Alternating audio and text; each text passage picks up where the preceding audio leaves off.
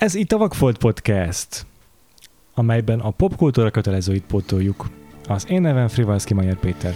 Az én nevem Huszár András.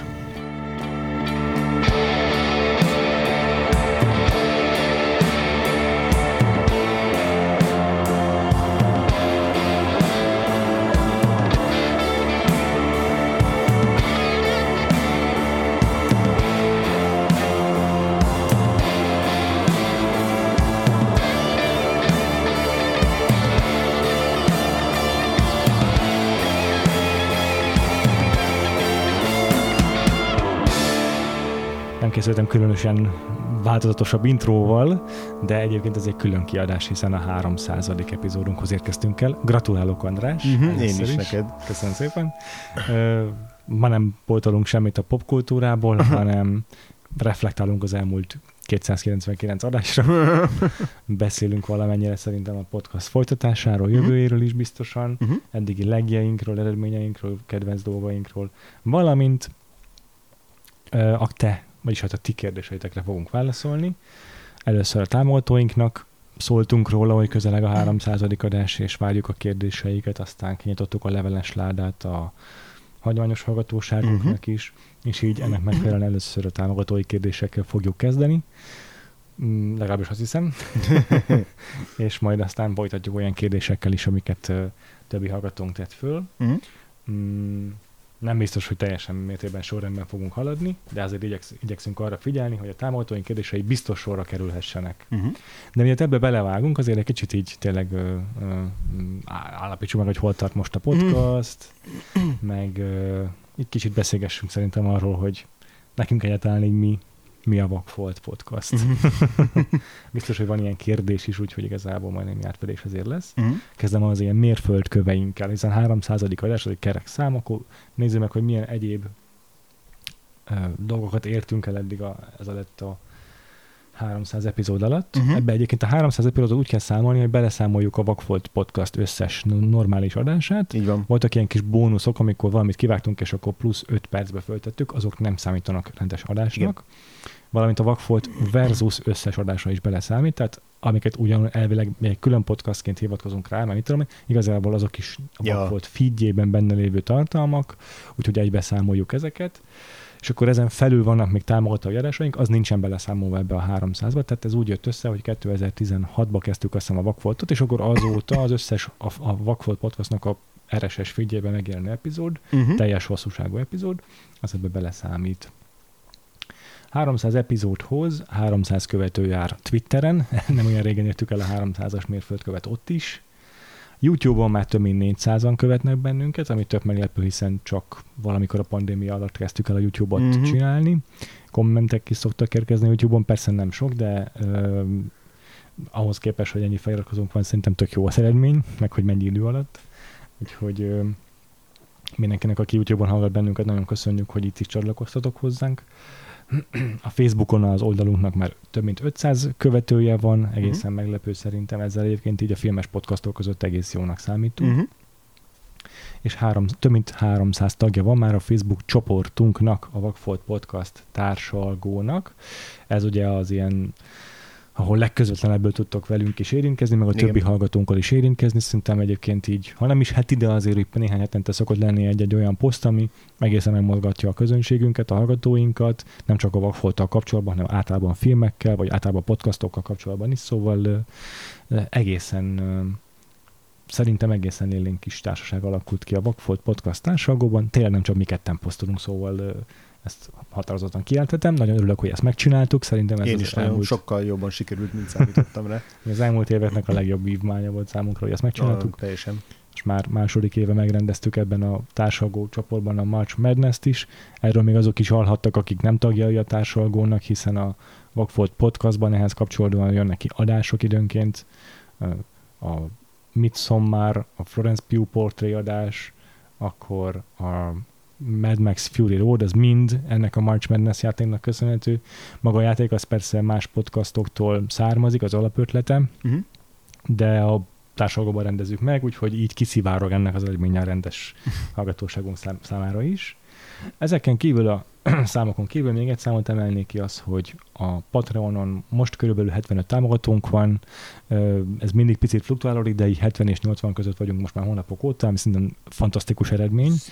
Igen. Pandémia idején, recesszió idején elképesztő, hogy ennyien tudtok bennünket támogatni, ha csak egy dollárral is, de azért többségetek inkább három dollárral, most már ez ugye ráadásul forintban van átkonvertálva, szóval Mm. kb. 1200 forinttal havi szinten, és úgy, hogy azért most már kevesebb adást tudunk produkálni, mint a, az aranykorban, a pandémia kellős közepén, amikor nem csináltuk semmi mást. Igen, pontosan. De azért így is igyekszünk egyébként havi kettőt szerintem összehozni.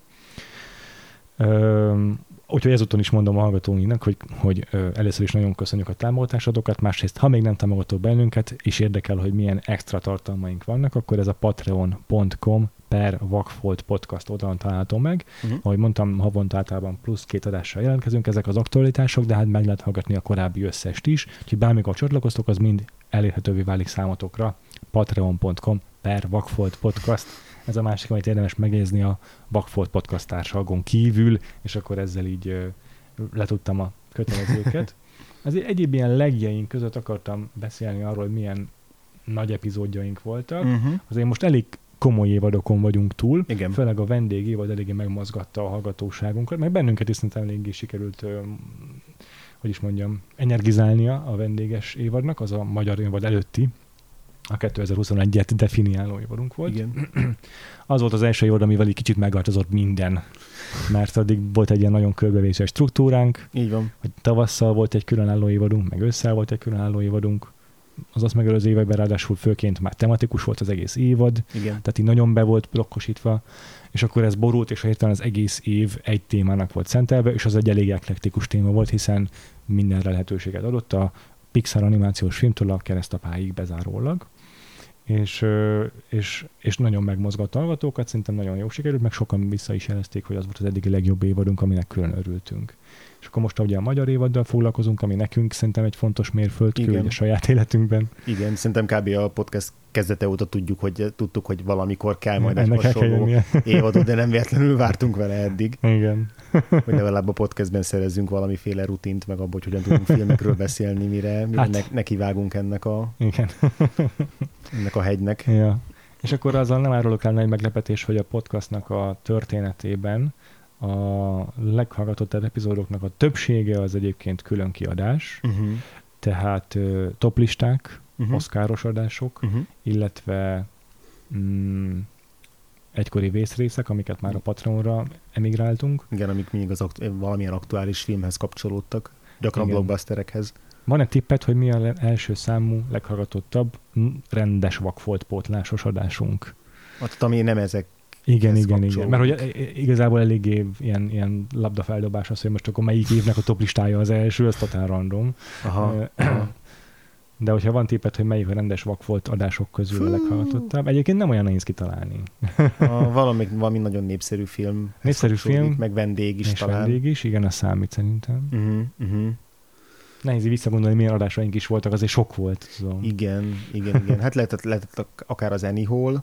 Anyhol, az Aha. A leghallgatottabb normális adásunk. Egyébként Igen. így a top második leghallgatottabb adásunk összesen, csak az egyik top lista előzi le, az pont a 2019-es, de akár lehetne a 2020-as is, uh-huh. Uh-huh. nagyjából itt ilyen plusz-minusz 30-akról beszélünk uh-huh. hallgatottságban. A leghallgatottabb kibeszélünk, ami vészrész volt, az pedig az volt egyszer egy Hollywood, Ó, Meglepő na hát, módon. Na hát, és csak utána következnek Star Wars-ok, ah, pedig azt hittem. És a leghallgatottabb vak volt Versus, az pedig a Suspiria dupla mm, adás, Na hát. a Cyclóval. Uh-huh. Ott is valószínűleg azért szerepet játszik az, hogy a nagyon jó zsánerfilm az eredet- eredeti is, meg hogy azért a Suspiria egy új film 2018-ból, tehát volt egy ilyen viszonylag aktualitása, hiszen csak pár évvel Uh-huh. a megjelenése után beszéltünk róla, és nagyon népszerű volt a Twin Peaks adásunk is, amit szintén kiemelek, mert egy tévésorozatot dolgoztunk fel a Vagfolt Mhm, podcastban, mhm. ami megint csak uh, kuriózum, és, az, és a top 10-es adásunk egyébként, szóval annak baromira jó. örülök, hogy ekkora uh, sikere volt. Igen. Ezután is üdvözlők Juhász Viktort aki a velünk végig zongorázta az egész sorozatot. És akkor a top 20-ban még szintén egyébként nagyon népszerűek a Vakfolt versus adások, mert ugye azokban beszélünk általában azért a kortársabb, vagy mainstream filmekről, Igen. úgyhogy ott van a, a, külön vélemény és a, a kapjál, ha tudsz adásunk Mhm. Brandon Hacketttel, a Barkovics Botondal, de a, a top 20-ban van ugyancsak a Oz, a Csodák csodája és az elfolytalan szél leptündével, Mhm. úgyhogy az is nagyon-nagyon népszerű volt, meg az Amadeus is, és, és örök, örök ezé top listás adásunk az első is, az a, din, a Vacsorám Andréval. Szerintem azért, mert sokan el- elkezdik legelőről a Igen, podcastot. igen, igen, vagy- igen. Vagy azt gondolják, hogy hát nézzük meg, milyen volt az elején, és akkor... Igen, vagy hát ha abba kiderül, mire is ez az egész, hát ha elmondjuk, és akkor legalább letöltik belehallgatni, nem tudom. Igen. De egyébként ö, ö, ö, még egy ilyen külön kiadás, ami szintén speciálisabb, az az Inverse Vak volt, az is, az is előkelően szokott aha. szerepelni, és a, a Szemtől szemben plusz Alien adásunk, az, Mhm. az, az top 20-es szintén. Ezeken kívül meg gyakorlatilag tényleg ö, ö, vészrészek vannak legelől, Uh-huh. úgyhogy ezek voltak a legjeink. És hát tényleg elég masszív most már az időtartam, amióta podcastolunk. Igen. Annak idején azt hittük, hogy már a sokadik magyar filmes podcast vagyunk, vagy a sokadik filmes podcast úgy általában véve, azt nem mondom, hogy magyarból sok lett volna, de Mhm. azért úgy nem voltunk biztosak benne, hogy Igen. kell még egy. Mi már úgy besorolunk így a nagy hullám mögé, így. Ja. Most meg már igazából a, a veteránok egyike lettünk. Igen. Nem tudom, hogy sokan koptak-e ki mellőlünk, vagy ennyire sok lett az, aki azóta kezdődött, aki azóta kezdett el podcastolni, de még a nagyok között is, például a Film Világ Podcast, az sokkal rendszertelenebbül jelentkezett annak idején, amikor mi elkezdtük a vakfoltot, Uh-huh. de mi meg eleve úgy indultunk neki, hogy muszáj lesz tartani a Igen. heti tempót, és aztán be is állt a, a filmvilág is a két heti rendszerességre, szóval ez azért most már m, ugye vers, ve- ve- ve- verseng a, a, a, content mennyiség, vagy hogy mondjam, uh-huh. az ő oldalukon meg a mi oldalunk között, de annak idején még, még mi a, a content mennyiségével le tudtuk őket körözni, úgymond, nem azt mondom, hogy versengünk velük, csak hogy, hogy, hogy így a, a, a, a nagy veteránok között igazából ö, fel tudtunk hozzájuk kapaszkodni a content mennyiségével, és akkor most ők is beálltak az azonos ritmusra, a rendszeres ritmusra, és most már így ö, ez így ki tudott egyensúlyozódni. Aztán nyilván a nagy filmes podcastok között a Film Klub játszik, még amit Varga Feri csinál, ők valószínűleg örök, örök élmezőny lesznek, hiszen aktuális magyar alkotókkal foglalkoznak, és hát a, a szintén lekörözhetetlen filmbarátok, meg Tune Up Radio, meg a Puzsér Robert, őket azért sem érhetjük soha utol, hiszen, hiszen nem mm, kifejezetten mainstream aktuális Mhm. filmekkel foglalkozunk, de nem is cél ilyesmi, hogy, hogy, hogy ilyen babérokra törjünk. Mi ugye elsősorban ilyen filmhistória, filmtörténelem, Uh-huh. meg inkább film esztétika talán, amivel foglalkozunk, ha ilyen nagyobb szavakat akarunk Mhm. használni.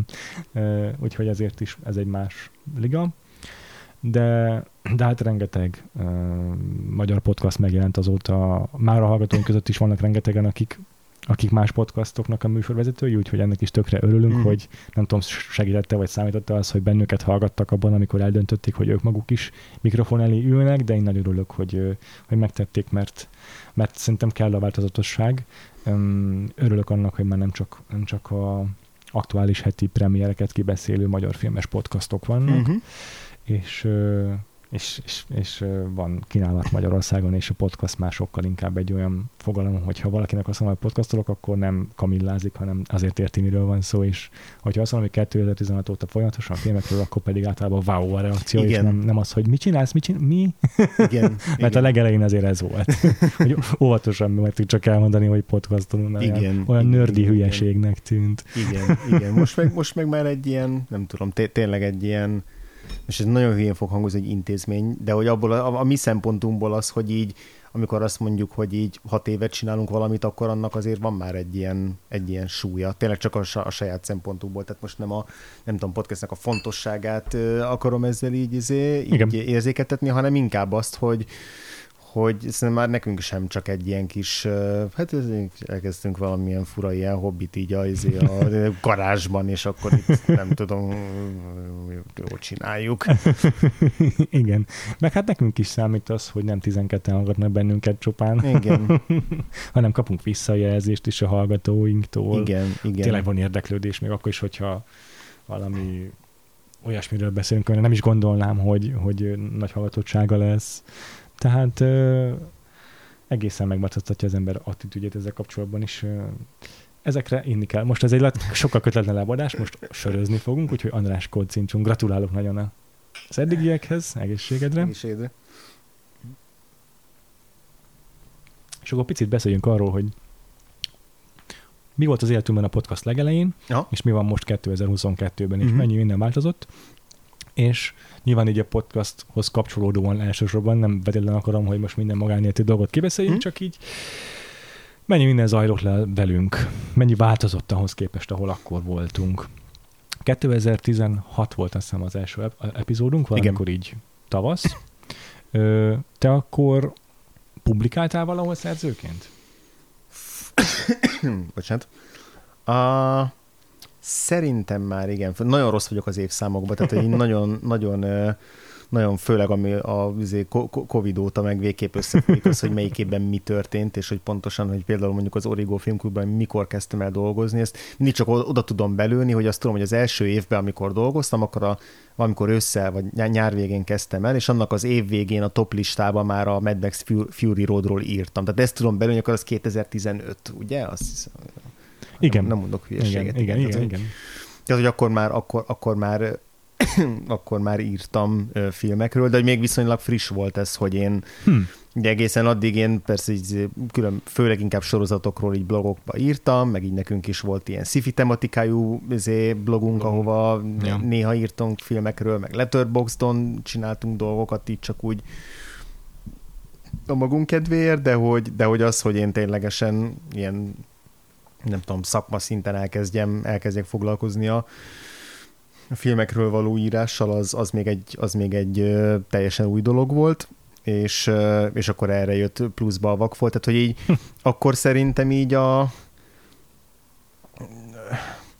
nem tudom, tehát egy- még, még azt se feltétlenül mondani, hogy az első számú hobbi az úgy pontosan kifejezi azt, hogy akkor a vakfolt mi, mi, mi, mi volt így szerintem így az uh-huh. életemben, vagy hogy milyen, milyen pozíciót foglalt el, mert hogy mert ténylegesen azt azért már akkor szerintem kb. egy éve így néha így, nem tudom, havonta egyszer így bedobtunk egymásnak ötleteket, hogy mit kéne podcastelni, tehát hogy az is egy ilyen, erről már beszéltünk így korábbi Ja. adásokba, ilyen levelezős adásokba, de hogy tehát ez, ez is egy hosszú időszak volt, amíg elkezdtük, és akkor meg szinte mind a ketten nagyon aktívan vetettük bele magunkat ebbe a ebbe, ebbe a vakfoltba, tehát hogy így nem, szerintem egyikünk se úgy állt hozzá, hogy így, hogy így hm, jó, kezdjük el, aztán majd lesz belőle valami, hanem főleg az elején még kicsit túl is, túl is görcsöltük azt, hogy, Igen. hogy hogyan épüljön föl egy adás, mennyit készüljünk rá, mennyi legyen a, a, a struktúra, a mögöttes tartalom. Szerintem ez egy valahol érthető dolog volt, mert, igen. mert hogy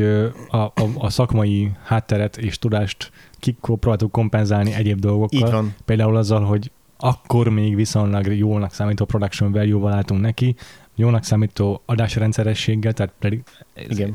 elvárható, vagy hogy mondjam, szá- kiszámítható volt az adás rendszeressége, a Vakfolt podcast úgymond kiszámítható volt, az adások Igen. hossza is. Igen, meg hogy ne az legyen, hogy így az adásnak a, nem tudom, 10 percenként va- valami felmerül, és ezek, eh, nem tudjuk. Tehát, hogy így tényleg Igen, nem csapongtunk például igen, próbáljuk témák minél, minél, közt. minél kompaktabban nekiülni egy-egy adásnak, hogy így mint, Ja. minél, nem tudom, felkészültnek tűnjünk.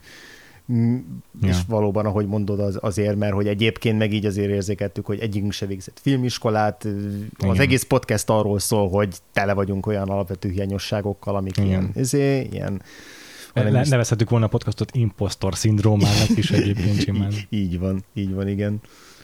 Ö, és ja, aztán meg szerintem így, igazán nem tudom, az első pár év az hogy abszolút arról szólt, hogy hogyan, ö, hogyan találunk bele a saját ritmusunkba, vagy az első, nem tudom, egy-két, mondjuk első három évad körülbelül, tehát szerintem Simán. az Simán. a, valahol ott a rendező évadra érzem azt, hogy úgy, hogy, hogy úgy elkezdtük ténylegesen megtalálni a, nem is az, hogy megtalálni a hangunkat, hanem hogy elkezdtük kicsit rugalmasabban kezelni ezt az egész podcastelést, és hogy elkezdtünk egy kicsit e- ebb- ettől a nagyon kötött struktúrától is eltérni, amit az elején meghatározunk. Szóval hogy érdekes így visszamenni, a, néha visszahallgatok egy-egy ko- ko- korábbi adást, és hogy így tényleg mennyire meg volt írva az intro, utána Aha. Le volt fektetve bullet pointokba, hogy honnan, hova jutunk el, és hogy mégis szerintem az akkor tök sokat segített, meg akkor ja. ez egy alapvetően egy működő struktúra volt, de hogy azért, hogy mondjam, egy podcastnél a, az, ez az élőbeszédiségnek a, meg, a, Uh-huh. meg a, a, az organikussága, hogyha ha nem lesz nagyon csapongó, akkor az nagyon sokat tud dobni rajta. Hát vagy hát podcasttől függ. Van, a, van, ahol nagyon jó az, hogy így érezzük, hogy struktúrában van, van, amelyikben nagyon jól működik az, hogy ilyen teljesen kötetlen. Nagyon Szerintem kb. a kettő közé tudtuk belőni magunkat, hogy a, azt a fajta kötöttséget, amit az elején még így mesterségesen generáltunk ilyen Google Docsikba, azokat most arra már igazából a rutinból Hmm. így igazából át tudjuk kötni egyik témáról a másikra. Igen, igen. Na de és a, visszatérve az eredeti kérdésemre, Igen. így a, Igen. a hat év alatt, amióta podcastolunk, ö, milyen nagy változások voltak az életedben, mik, mik az, amikről szeretnél így mesélni, mik azok, amik szerinted ilyen meghatározó mérföldkövek voltak nálad? Hát Mi minden változott? renget- akár a podcastra is. Igazából rengeteg minden változott, tehát hogy ez, ez egy nagyon-nagyon aktív hat év volt, meg nagyon, nagyon sűrű, meg nagyon ilyen tumultuózus külső körülmények miatt is, ami így mindegyikünkre igaz, meg így, meg így egyéni körülmények között is, tehát rengeteg ilyen karrierváltás, meg, meg, meg, meg karrierválság, meg, meg hasonlók követték így egymást, így a háttérben, amiközben nagyon sokáig a vakfolt volt a, a biztos pont. Ö, és aztán, aztán ö, bejött így az életembe a tánc így három évvel ezelőtt körülbelül, ami, a, ami egy Wow, ilyen már nagyon. Ja, nagyon az is durva, de hogy az így, az így nagyon átformálta így az életemet, meg így a személyiségemet is, meg, De meg, ö, meg egy olyan közösség is, közösségbe is bekerültem által, ami nagyon sokat jelent, és Mhm. hogy ö, az így, ö, az így biztos, hogy ö, hogy egy olyan fontos dolog lett az életemben, ami korábban ugye egyáltalán nem, ne- nem volt jelen. Uh, és aztán em, em, emiatt meg aztán emellé meg néha nehéz volt így a vakfoltot így belőni, hogy, Ja. hogy ez volt egy ilyen nagyon régi állandó dolog, ami Ja. sokáig tényleg ilyen első számú uh, szenvedély, meg első számú dolog volt, és egy tök érdekes volt ez a változás, hogy egyrészt a, a karrierembe is így Igen. háttérbe szorult így a filmekkel való foglalkozás, az még mostanra megmaradt azért, ugyanúgy írok még filmekről, meg de hogy mondjuk most a fe- filmfesztiválokra nem annyira járok ki, ennek sok külső oka is van, de igazából Hm. az igényt se érzem annyira, mint mondjuk korábban, és hogy emellé meg bejött ez a másik ilyen nagyon nagy, ö, nagy szenvedély, és hogy, és hogy ebben meg ilyen fura volt, vagy, vagy így, szóval nehéz volt így, így tovább ugyanazon a szinten betölteni a, a vakfoltot, mint eddig, Ja, ja, ja. szóval, hogy Ja. néha volt ilyen bűntudatom amiatt, hogy azt éreztem, hogy így, hogy így kevésbé fontos nekem, és hogy ez így nem tudom, veled szemben sem teljesen fair, Emlékszem, mert hogy- hogy Első évadokban sokszor így előre dolgoztál, hogy mi lesz szólni az egész évad, Igen. és így, ú, basszus, én azt tudom, mik ezek a filmek, és így, át- így nagyon nehéz volt izé, utalérni sokszor téged, és aztán volt egy váltás, ahol én kezdtem az évadokat összepakolni. igen, igen, igen, igen, igen, tehát emiatt néha így van ilyen bűntudatom, hogy így azt érzem, hogy ugye nem tudom, munkadandárját te végzed el, még csak ide jövök, és akkor mondok pár dolgot. De ez tök jó De- megveszel, én meg te vitted a, a nehezét, hogy most így legalább meg, tök jó megúszlik. Tehát Igen, Így, igen, Ö. igen. Azt mondom, hogy így, nem tudom, hogy a, a, a, még hogyha változik is a változnak is az egyéni arányok, de hogy az, az, az, az összkép az, az, az, ettől így, az ettől így egyben tud maradni. meg hát az adásokon szerintem nem érződik az, hogy izé, Ja, ne Igen, lenne balansz. igen, igen, Egyáltalán. igen, igen, igen, igen. Ja. És nálad hogy alakult ez így Érdekes, hogy alatt? nálam is sok minden változott. Mondjuk munka kapcsol, munkával kapcsolatban annyira sok minden nem, végül is továbbra is szoftverfejlesztő Mhm. vagyok, csak most már másik cégnél, de azért olyan, ebben ilyen hűséges típusnak számítok, úgyhogy egyetlen egy munkahelyet váltottam, mióta a Vagfolt podcastnál vagyok. Annak Mhm. idején az Indexnél kezdtem, aztán még azelőtt, hogy tudjátok, még már elmentem az Indextől, de nagyon, nagyon szeretem a most már telexes kollégáimat, meg azért ha összefutok valakikkel, mindig örülünk, meg beszélgetünk picit. Mhm. Ö, nem csak fejlesztőkkel, és a, a, most az IBM-nél vagyok, úgyhogy az, az a hosszú ideje a stabil pont az életemben, de már a podcast legelejétől kezdve én ö, ö, az akkor még csak barátnőmmel Katival vagyok, azóta elvettem feleségül, 2018-ban, úgyhogy az is most már iszonyat régen volt. Wow. Azóta gyerekem van, most már két és fél éves, a Misi. úgyhogy ezek az óriási változások. Természetesen ebből fakadóan nekem is ö, hátrébb sorolódik a rangsorban a Vagfolt Podcast a, a tevékenységeim között. Mm, egyébként annyiban meg nem változott meg számomra így a, a, a magán életem, csak talán struktúráltabb lett, de egyébként ebben tök sokat segített annak idején a Vagfolt Podcast is, hogy azt tudtam, hogy heti egyszer van, és akkor ehhez alkalmazkodik. Ez rajta van egy, egy, egy, egy menetrenden, Mhm. és akkor igaz, akkor tervezünk meg előre mindig a hetet, hogy ez beleférjen. És akkor igazából most már mindent itt tervezek meg, hogy az és ez és ez és ez beleférjen. Mhm. És akkor így megyek heti egyszer szerepjátékozni, Uh-huh. társasjátékozni, podcastot felvenni, és akkor ezek mindig megvannak a héten, tehát így nagyon jó a, a, a minden héten elnézni a naptáramra. Struktúrája van neki. És Tök jó. ö, kiszámítható az életem. Ami nekem nagyon, én ezt szeretem. Aha, aha. És, ö, és ebben, ebben egy ilyen kezdeti valami volt. Igazából a vak volt érdekes Hm. módon. Mm, Nagyon sokat segít nekem abban a Kati, hogy ez most is működő dolog legyen, Mhm. tehát azért gyerek mellett nem olyan könnyű ezt csinálni sokszor. Most átszoktunk arra, hogy este kilenckor veszük fel az adást, mert a a gyerekünk ezután az ekkorikban, a ekkortájt alszik el, és ö, ehhez tök sok mindenkinek kellett alkalmazkodnia. Neked is, most már persze a munka beosztásod miatt igazából neked Ez se ez máskor, a de ez igen. tök érdekes, hogy így alakult. Igen, Bár igen. egyébként így tök szarul érezném magam, ha miattam kéne mindenkinek éjfékor lefeküdnie. De még a vendégeink is tök szívesen alkalmazkodnak, Nagyon, eddig nem nagyon, volt ebből igen. probléma legalábbis, szóval ennek nagyon, hál- emiatt nagyon hálás vagyok, hogy ezt így tudjuk csinálni. Nem tudom, meddig fog menni, most egy gyerekünk van, de kettőt szeretnénk, és két gyerek mellett nagyon nehéz lesz ezt megcsinálni. Ja.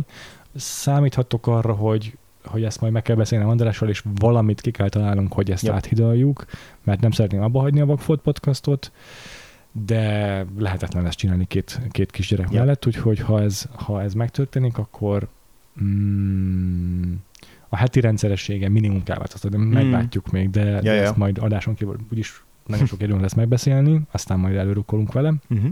Most még örülünk annak, hogy ez így megy, Igen, meg annak is örülünk, hogy lesz egy nyári szünet. igen, igen.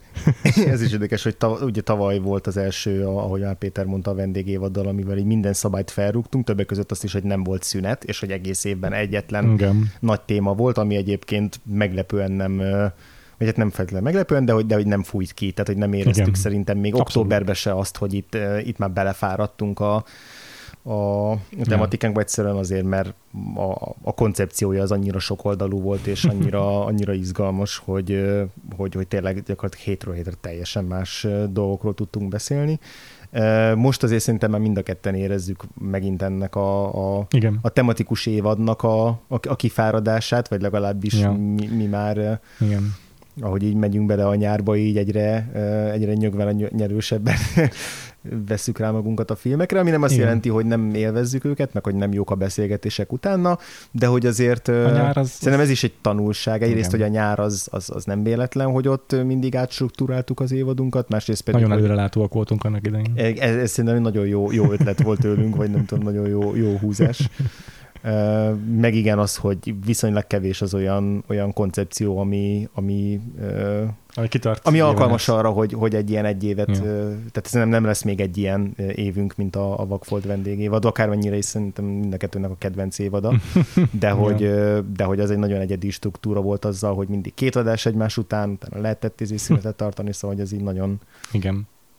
Igen, igen. jó módszer Az, volt. az, az nehéz lenne megoldani más témában ugyanezt a fajta változatos, de azért mégiscsak összefüggő struktúrát. Igen, Adott valami, keretet az évad, de mégis tök, min, tök más filmekről beszéltünk minden alkalommal. igen. Ö, ezen kívül nem is tudom, miről tudnék beszámolni. Igazából nekem még most is nagyon fontos a vakfolt, mert Mhm. nagyon szeretem csinálni, és ö, ö, lelkes is vagyok, és ezért mindig kitálok valami hülyeséget, amivel téged fárasztalak.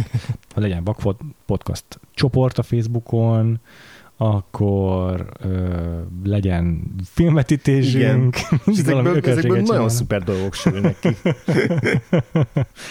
Ezek a hátad közepére kívánsz, amikor megírom, vagy nem tudom, vagy fogalmam sincs merre fejedben ilyenkor, de hogy így folyton nyomasztalak valami baromsággal, és akkor tényleg tök jól sikerülnek. és hogy miért csinálom ezt magammal, azt nem tudom, hogy nyilván nincsen ezer óra szabad időm. de, de engem nagyon lelkesít az, hogy ilyen responsív a mi hallgatóközönségünk, és ennyi visszajelzést kapunk, mert tényleg ennélkül nyilván nem csinálnám. Igen, igen, igen, igen. És az, ennek pedig az volt a... Egyébként maga a Patreon is, az ötlet is tőlem jött, hogy legyen Patreonunk. És annak idején szerintem főleg azért, mert mert úgy éreztem, hogy akkor kicsit kezdünk ellankadni, és akkor jól lenne egy ilyen valami ö, ö, visszajelzésféleség, ami Yep. konkrétan anyagiakban is megjelenik, mert akkor tényleg már van egy tétje a dolognak. Uh-huh. És ö, szerintem tökre bevált, mert Magyarországon filmes podcast viszonylatban biztos, hogy kiemelkedő a mi támogatottságunk. létszámban biztos, most anyagilag nem tudom, mert mindenkinél mások a tierek, Ja, ja. nyilván mi könnyen beszélünk, hogy úgy, hogy van egy, egy dolláros tírünk is. De, de még úgy általában véve podcastos viszonylatban is szerintem nincs szégyenkezni valónk, hiszen általában véve a filmes podcastok nem a leghallgatottabbak, ha csak a műsorvezetőt nem hívják Puzsér Robertnek, és a hallgatottság arányában nézve a mi támogatottságunk egészen kiemelkedő. Igen. Tehát akiknek több van, azoknak iszonyatosan sok a hallgatójuk.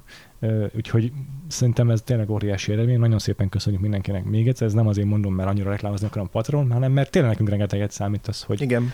hogy ennyien számítatok arra, hogy mi jelentkezünk megfelelő rendszerességgel, és ezt így honoljátok is anyagilag. Mondom, egy, egy, egy, egy világválság kellős közepén, egy Mhm. olyan világválság, aminek nem tudjuk, hogy lesz-e vége.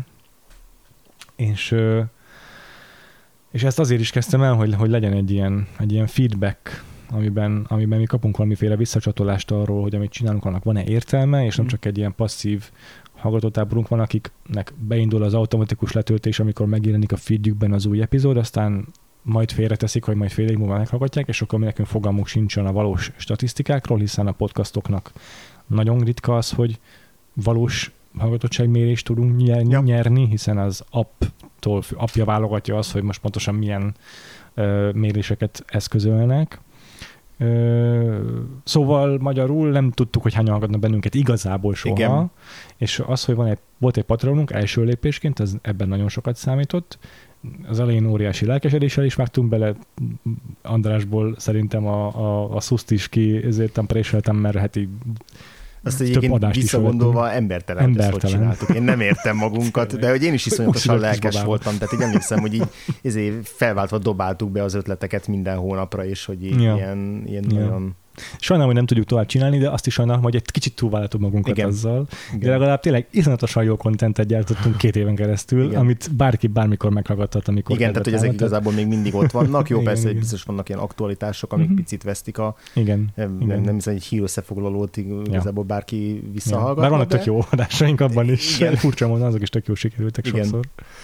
De igen, most már azért muszáj ebben alkalmazkodnunk egy kicsit az új életkörülményeinkhez, de a lényeg az, hogy ez volt az első, amivel így próbálkoztam, hogy, hogy így saját magunknak is egy kicsit ilyen, Mhm. ilyen vérfrissítés, vagy, vagy egy ilyen ö, ö, ö, új, új lendületet adjunk, és akkor erre még rátettem a, a Vagfolt podcast társalgót, ami szerintem nagyon-nagyon jól sikerült megint csak.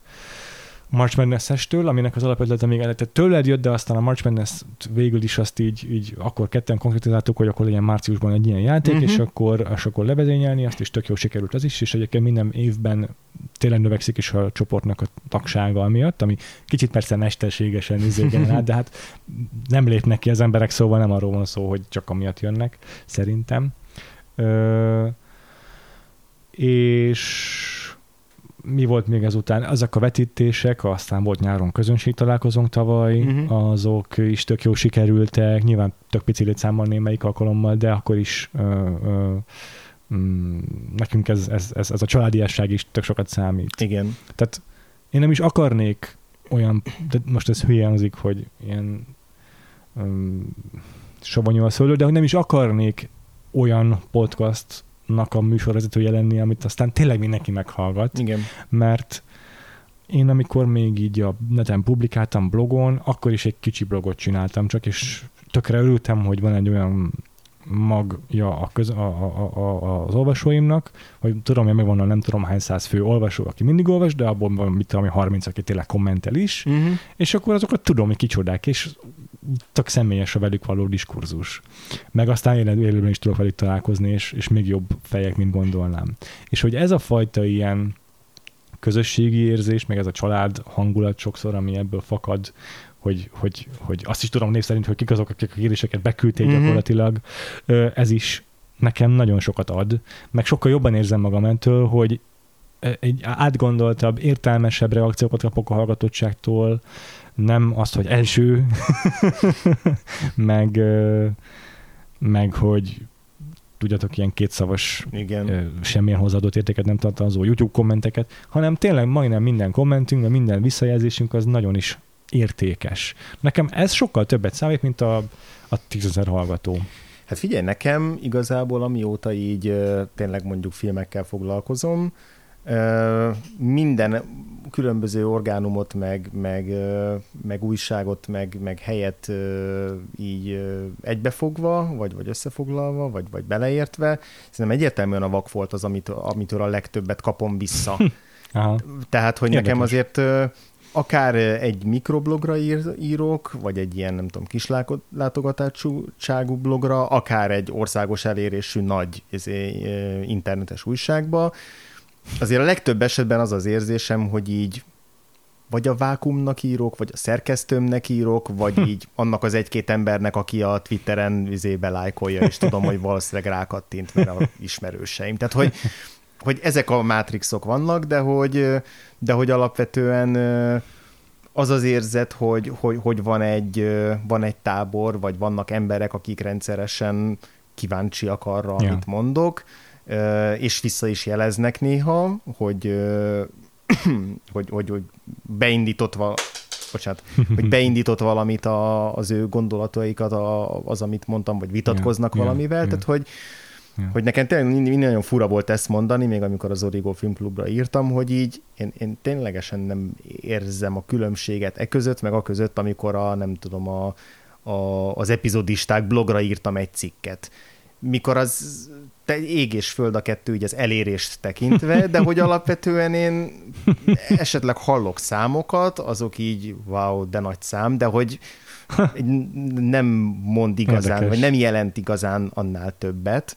Meg persze abban a különbség, hogy mondjuk, hogy valakinek elmondom, hogy a mint egy telexre írok cikket, akkor Wow. nem kérdezi vissza, Mhm. meg azt mondja, hogy wow, vagy nem kérdezi vissza, hogy ez micsoda. Tehát, hogy Mhm. vannak persze ilyen ilyen elemei, van, aki így írja, jaj, ezt a cikket te írtad, hát tényleg ezt olvastam, de nem is láttam. Tehát, hogy van, vannak különbségek, ne értsetek Igen, félre, de igen. hogy, de hogy alapvetően De személyesen. van azért ez- ennek az újságírásnak egy olyan oldala, hogy főleg, hogyha mondjuk nem olyas valaki vagy, aki így rendszeresen interjúzik emberekkel, meg rendszeresen jár ilyen Hmm. talán, izé, ö, e- ezen a közegen belül Igen. akkor, akkor azért viszonylag ritka az, hogy ténylegesen visszajelzés kap, vagy ténylegesen azt érezt, hogy ne csak ilyen pusztába kiáltott szó, Ja. amit csinálsz, és ebben például pont a társalgó az egy ilyen, meg, meg a Patreon is az, az egy ilyen tök nagy tök pozitív élmény nekem is teljes mértékben, és itt, és Ja. itt ténylegesen a, a vakfoltnál is azért sokáig meg volt bennünk, ahogy te is mondtad, hogy így Pusztába kiáltott szó. igen, igen, hogy így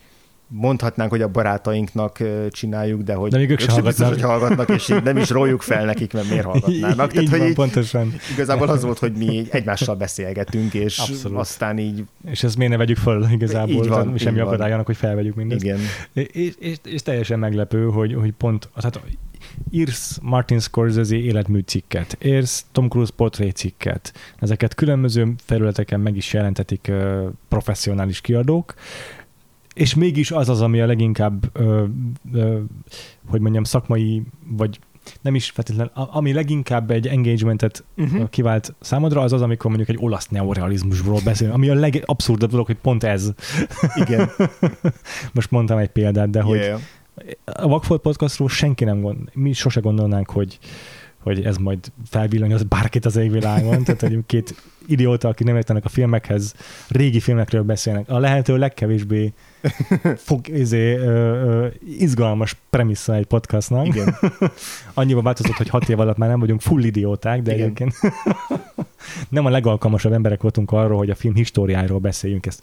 Kijelenthetjük, hiszen egyikünket se hívják Lichter Péternek, sem Gelencsér Gábornak, és még sorolhatnánk a neveket, ja, de, de hogy, hogy ehhez képest ebb- ebből a, ebből a kiinduló pontból azért ezt elérni, hogy, hogy mi úgy érezzük, hogy nekünk ez, ez tök sokat ad, uh-huh. azt szerintem egy tök szép dolog, és Igen. örülök. És ezért is nem akarom abba hagyni, nekem nincsenek ilyen terveim, hogy hogy akkor jövőre be kell fejezni a, Patreon, a vakfoltot, mert, mert hogy nem lesz rá időm, vagy meg kifogy a szusz belőle, mert, mert nekem sokat ad vissza, Uh-huh. Meg hát nem mondtam meg a filmek nézését sem.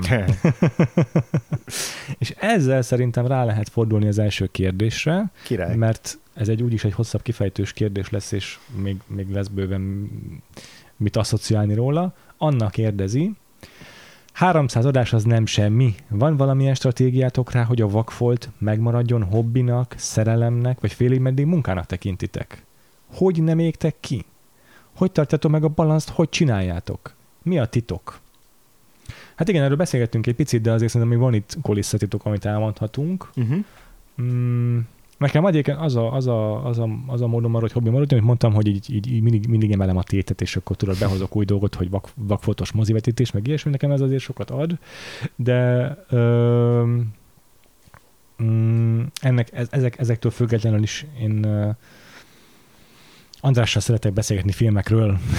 Igen. ha csak így ketten csinálnak adásokat, nekem az is tök szuper lenne. Igen. Abszolút nem bánnám, hogyha, hogyha vendégek nélkül, sőt, nagyon élvezem, mikor megvan ez a kis uh, kájha melletti feeling, amikor nem uh, a, mert azért, ha, ha, ha vendég van, akkor azért az azt is jelenti számomra, hogy, hogy próbálom ráhelyezni a reflektort, így, így, így úgy vezetni is a műsort, hogy el tudja mondani mindent, amit akar, uh-huh. ne pofázzam túl. Uh-huh. Ennek el- előfordul persze ez, de, de hogy de ha ketten beszélünk, akkor nincsen meg ilyen egy csomó stressz, ami ebből fakad. Uh-huh. Nem rossz értelembe vett stressz, ez csak, csak extra figyelem, amit igényel a vendég. Ja. És, és, és tök, tök jó, amikor, amikor ketten leülünk és beszélünk. Most is nagyon jó, hogy ülünk és beszélünk, de hogy a filmekről is tök szeretek beszélni ugyanúgy veled, mint, uh-huh. mint hat évvel ezelőtt. Igen. Mm, azt is szeretem, hogy, hogy, hogy nem akarok másik kérdésekre előre válaszolni, szóval nem akarok előre szaladni, de úgy nem égek ki, hogy nagyon jók a filmek, amiket nézünk. Igen, néha tényleg egyébként előfordul, hogy a hátam közepére kívánom, hogy megint a héten is fel kell venni egy adást, amikor már eleve minden napra van valami programom, Uh-huh. ez megesik, ez valóban igaz, de van olyan hét, amikor már nincs semmi más dolgom, és akkor végre van egy Bakfolt Podcast felvétel, és nem csak a tévét bámulom este, szóval erre is van példa. Ö, De egyébként meg, amikor éppen nem várok egy adást, vagy éppen már nagyon nem akar beleférődni a programomba, hogy vegyünk fel egy Vakfolt podcastot, vagy már harmadszor halasztjuk el, mert sosincs rá idő, még akkor is nagyon felvillanyoz, amikor felvesszük az adást, és utána szinte biztos, hogy energetizálva, meg lelkesen ülök fel a székből, mert hogy jól éreztem magam a beszélgetés során. Igen. Nagyon ritka az olyan adás, amit tényleg nagyon kötelező kör, meg keserű pirula, meg úgy vagyok vele, hogy most már túl kell rajta esni, és aztán mehetek aludni. Előfordult ilyen hat év alatt párszor, Mm. de szerintem egy kezemben meg tudnám számolni. Ja, igen. Ja, Csak, Te igen. mit gondolsz? Ö, nekem egyébként, ha őszinte akarok lenni, picit nehezebb a kiégés ellen küzdeni, azzal együtt, hogy teljesen egyetértek és aláírom azt, amit, amit te mondasz, és én is pontosan így gondolom. Minden egyes beszélgetés után úgy érzem, hogy így tök jó volt, tehát hogy tök jó volt átbeszélni ezeket a filmeket, akár vendéggel vesszük föl, akár nem vendéggel vesszük föl. Nekem egyébként a vendégek is tök sokat adnak, már mint tudom, Igen. hogy neked is, csak hogy ezt Azt, igen, arra még jól lenne beszélni. ezt alá akarom húzni, hogy a, a, a, a kiégés ellen, vagy a, a frissen tartásnál nagyon jót tesz az, hogy az is, amikor visszahívjuk a régi vendégeinket, meg az is, amikor új vendégeket hívunk, meg új embereket ismerünk meg, meg új emberekkel, még ha ismerjük is valamilyen módon őket, Élőben akkor teljesen is, más, akkor te, persze. teljesen más egy podcastet felvenni velük, de most már egyre több olyan, olyan, olyan is van, hogy csak így ráírunk egy emberre, hogy te nincs kedved, és azt mondják, hogy de van kedvük, és akkor wow, Igen. miért, miért van kedved? Na jó, de tök jó. Szóval, hogy szerintem ez is egy, ez is egy ezért is volt a vendégévad ennyire, ennyire izgalmas, hogy ott ugyan a régi vendégeinket Igen. Hívtuk vissza, de hogy tényleg így igyekeztünk, majdnem, majdnem mindenkit sikerült visszahívnunk, ö, és és hogy, és, hogy, és hogy azt érezzük, hogy így nem csak uh, udvariasságból mondják azt, hogy, hogy így jól érezték magukat így a Ja. beszélgetésnél. Igen, és azért is érdekes, amit mondasz, ez is fontos, meg hangsúlyoznám ezt én is, mert az udvariasság az akkor is benne van, amikor egy vakfoltról beszélünk, hogy most akkor el kell mondani egy filmről, hogy miért jó. Mhm. Uh-huh. Általában, amikor egy vendéget hívunk, ez az első kérdés. Kétszer-háromszor megkérdezték már, hogy akkor most ez lesz a téma. És a vendégévad ugye eleve különleges volt, mert A, kibeszéltük a, az illető kedvenc filmjét, uh-huh. Her, B, nekik is így meg kellett nyílniuk, és sebezhetővé kellett válniuk, és felfedniük egy saját vakfoltjukat, ami nálunk felvál a dolog, és tök ciki egy csomó ember számára, hogy a vakfolt ö, tyaikat fel kell vállalni. Ezért tök sokat tudtunk feléjük megnyílni. Egy csomó vendéggel szemben szerintem sokkal közvetlenebb lett a kapcsolat. Így van. Igen. Igen. Úgyhogy ez is rengeteget számított, megadott nekünk. És akkor igen, a vendégekről beszélve még egy kicsit, nekem is, nekem is rengeteget számít a, számítanak a vendégek, tehát nem, az előbb ki, külön kihangsúlyoztam azt, igen. hogy milyen jók, amikor nincsenek vendégek, de, de az, a, az a része is jó benne, hogy egyre egyszerűbb lesz szervezni az adásokat egyébként. de amikor van vendég, és összejön az, hogy a vendégeskedjen nálunk, mm, eleve pont egy ilyen ambivertált ember vagyok, aki úgy szeret is egy napot eltölteni tök kusba, tök egyedül, úgyhogy nem beszélek senkivel, de amúgy meg amikor emberek között vagyok, akkor meg tökre energetizálódok, mm. és a vendéges adások meg pont ezt adják mm-hmm. igazából nekem, hogy új perspektívát kapunk, mert hogy én azért általában, ha, ha veled van adásunk, akkor nagyjából már sejtem, hogy mire számít. Igen, be lehet általában lőni. Van, néha, vannak néha ilyen meglepetések, de hogy Persze. nagyjából azért tudjuk azt, hogy... Igen, meg ha nem is azt, hogy meg ha pontosan nem is tudom, mit fogsz mondani előre, általában nyilván nem tudom pontosan, mit fogsz mondani előre, akkor is azért nem történik semmi váratlan az adásban. Igen, igen, a, a ritmus, meg a, uh-huh. a beszélgetésünknek a ritmusa, meg, uh-huh. meg így a, a, nem tudom, flowja, az ja. már így nagyjából, ha igen. konkrét tartalom még nem is feltétlenül tudott előre, de akkor is már ja. nagyjából tudjuk, hogy milyen menetben fog zajlani.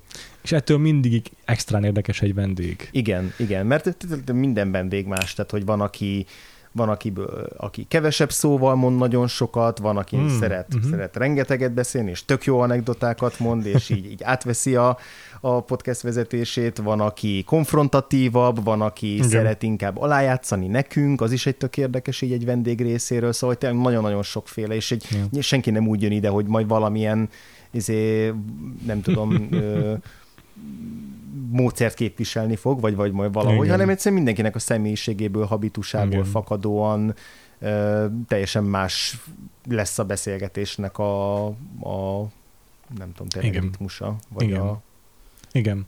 És hogy ö, soha nem érzem a beszélgetéseink, előfordult már, de azért általában nem érzem a beszélgetéseinket nagyon mm, lózungoktól hemzsegő, kötelező uh-huh. köröket körbejáró ö, ö, rutinszerű valamiknek.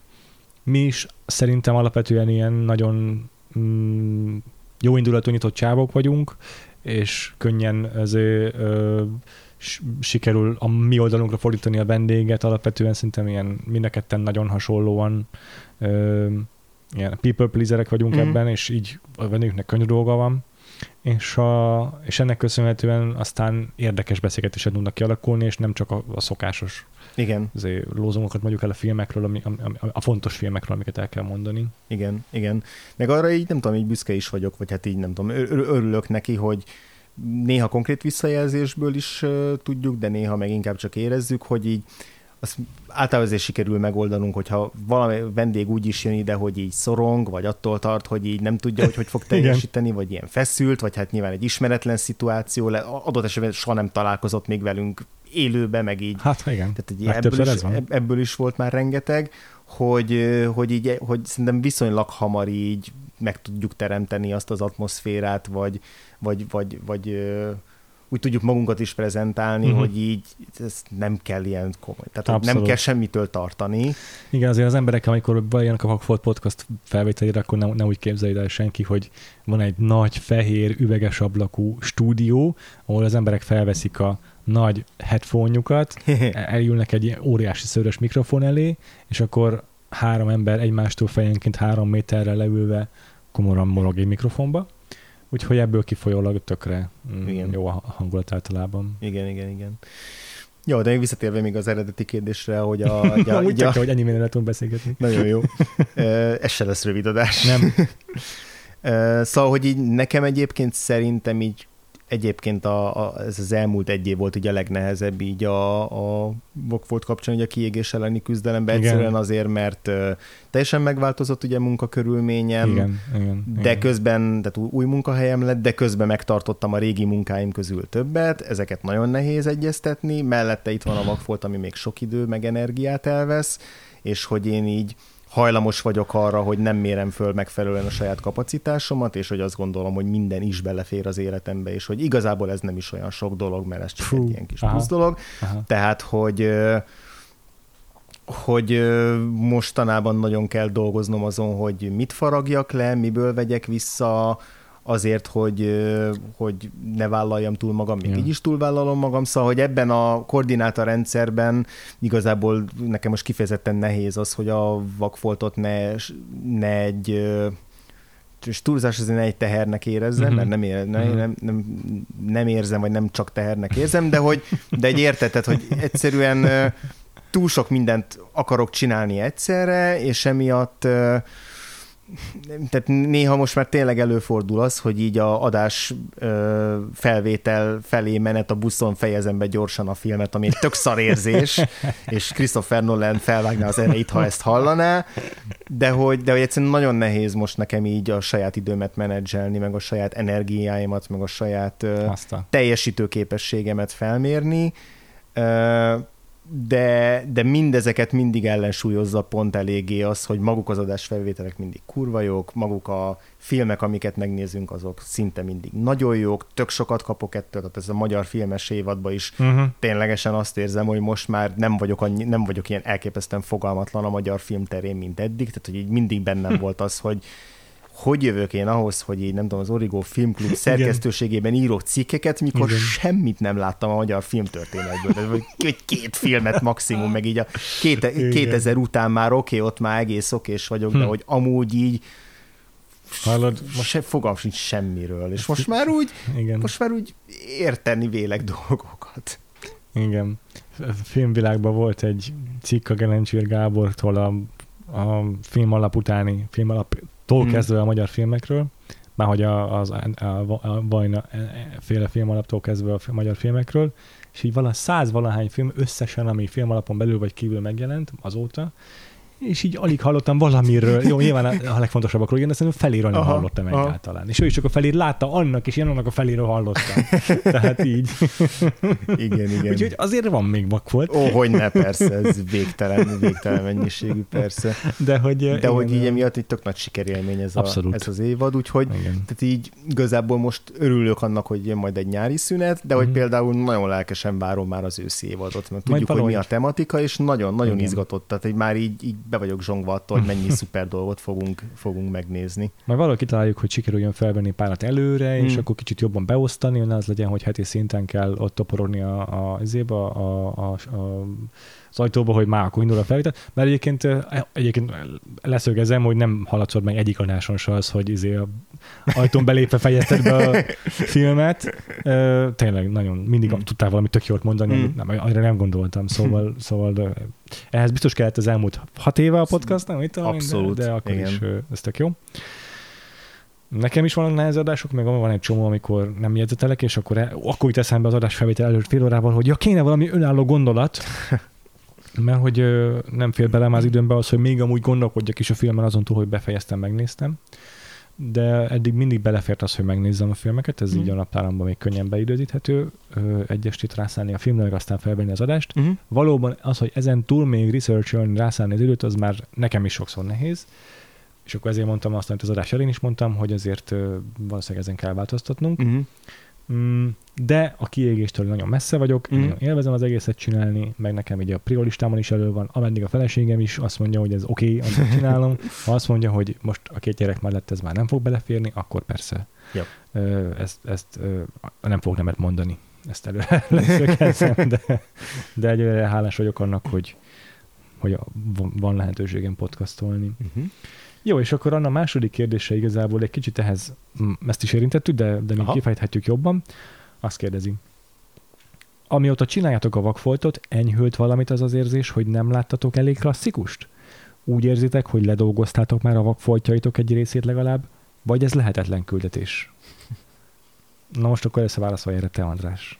Már beszéltél a magyar filmek kapcsán, de azért érdekel általában véve is a válaszod. Szerintem egyébként enyhült. Mhm. Tehát én tökre azt érzem, hogy hogyha 2016-ban beszéltünk volna erről, akkor, akkor úgy álltunk volna hozzá, hogy soha büdös életben nem fogunk a végére érni, és hogy, és hogy, isz, tehát, hogy kínosnál kínosabb izé, yeah. ilyen földrésznyi, kontinensnyi foltok vannak a, a filmes műveltségünkben, vagy, vagy a filmnézési, nem tudom, térképünkön, és hogy És hogy azáltal, hogy ilyen tematikus blokkokat csinálunk, azáltal, hogy mondjuk volt egy ázsiai évadunk, ahol uh-huh. Minden egyes blokknál éreztük, hogy a kislábújunkat belemártottuk valamibe, ami egy hatalmas tenger, és hogy most csak ennyi volt, és hogy ebből e, tehát, tehát hogy ez, ez, ez, ez lószarra se elég, de hogy egyébként meg azért lószarra elég volt. Tehát, hogy, Ja, ja, ja. hogy én azt érzem, hogy csak, csak olyanokban, hogy né- néha, amikor mondjuk egy-egy cikkhez, nem tudom, kutatok, vagy va- valamihez visszakeresek, hogy ú, mikor is néztem meg ezt a filmet? Ja, hát ezt, ezt, ezt már Vakfoltnál néztem meg. Tehát egy csomószor van olyan, hogy, hogy olyan rendezők, vagy olyan filmek, vagy olyan életművek, vagy olyan korszakok, amikből most már úgy azt érzem, hogy egészen sok mindent láttam, és így visszatekintek rá, hogy ja, ebből az egészen sok mindenből, nem tudom, 60-70 százalékot a Vakfoltnál néztem meg. Tehát, hogy, hogy Aha, nyilván mindig végtelen lesz Igen. a, az, a, igen. az a, a feldolgozatlan mennyiség és azoknak a filmeknek a száma, amiket, amiket nem láttunk. Nyilván ezek egyre gyarapodnak, hiszen amikor egy új rendezőtől megnézünk két filmet, mert annyi fért bele, és látjuk az összes többit, és azt mondjuk, hogy ez, ez a kettő rohadt jó volt, és most azonnal meg kell nézni az összes többit, és nem nézzük meg, mert nincs rá időnk, tehát hogy ez mindig nőni fog, és mindig fruszt, egyre frusztrálóbb lesz. De legalább tudok már a nevekről, amiket nem is. Tehát hogy azért Igen. a, a, a, a, a teljes Dunning-Kruger effekt, amikor azt tudod, hogy mit nem tudsz. Igen. De legalább már tudjuk, hogy mit nem tudunk. Igen, igen, igen, igen. És, ö, és szerintem maga ez az érzés is, ez a, ez a stresszerű érzet, hogy így, vagy ez a, ez a komplexusszerű érzés, hogy, hogy hogy jövök én ahhoz, hogy bármiről mondjak bármit úgy, hogy ennyi minden nem láttam. Ebben szerintem tök sokat segített egyszerűen az, hogy egy olyan felfogásban, vagy egy olyan kiinduló pontból csinálunk egy podcastet, hogy ez ne legyen ciki amit így Ja. azóta így Ja. mások is visszajeleztek felénk, hogy, hogy, hogy ez egy tök jó dolog, így, így, így alapvetően, hogy van egy ilyen koncepciójú podcast, hogy valahogy ezt terjesztjük, hogy, hogy ez ne legyen ciki, de így szerintem ez ránk is visszahat. Tehát, Ja, hogy, biztos vagyok benne. Sokkal könnyebben, felszabadultabban beszélünk Igen. arról, ha valamit nem látunk szerintem. Emlékszem, mikor a, a, bocsánat, a film klub podcastban az év végi igen, nagy adásban, amikor Feri, meg Onozó Robi, meg Madarász Isti beszélgettek, akkor Onozó Robi, aki még sose volt vendégünk, de ezen változtatni kell, mondta, hogy a, te, teljesen organikusan jött szóba a Vagfolt podcast, nem az volt, hogy most akkor beszéljünk más magyar podcastokról, hanem csak úgy szóba kerültünk, és ez eleve tök jó érzés volt, hogy egy sokkal hallgatottabb podcastban bennünket megemlítenek. De a Robi, aki még sose volt nálunk vendég, tehát nincsen ezért a, kötődése. Ilyen igen, nincsen nyárs számára ebben a, ebben a tábortűzben. Ő mondta azt, hogy először úgy állt hozzá, hogy milyen dolog az, hogy semmit nem láttak még a filmművészetből, és akkor elkezdenek beszélni a filmekről, amik ilyen fontosak. És aztán meghallgatott pár adást, és rájött, hogy amúgy tök jók, és ez nekem nagyon-nagyon jól esett. Mhm. Um, úgyhogy nekem is enyhült az érzésem. Ez a FOMO érzés, az, az azért mindig ott van, tehát, hogy mennyi fontos filmet nem láttam még, az továbbra is, meg amikor találkozok valakivel, aki járt filmiskolában, Yeah. akkor azért tudom, hogy én láttam, mit tudom én, hármat az olasz neuralizmusból, ő meg ötvenet, vagy nem tudom, minimum, ha legalább dupla annyit, mint én, és akkor én totál hülye vagyok hozzá továbbra is, de legalább már van némi fogóckodom, már tud valami kap, valami képen van arról, hogy mi az. és ez már rengeteget ad neked, rengeteget számít. Úgyhogy igenis enyhült azért ez az érzésem. Tehát, ha így most betennének egy olyan beszélgetésbe, ahol csomó filmesztét dobálja az ilyen insider fogalmakat, meg amiket csak, Mhm. így a, csak a filmesek ismernek, meg így a filmesztét, a izé, szakkifejezéseket egymásra halmozva beszélgetnek, akkor már nem érezném magam full hülyén, úgyhogy ez már nekem egy óriási eredmény.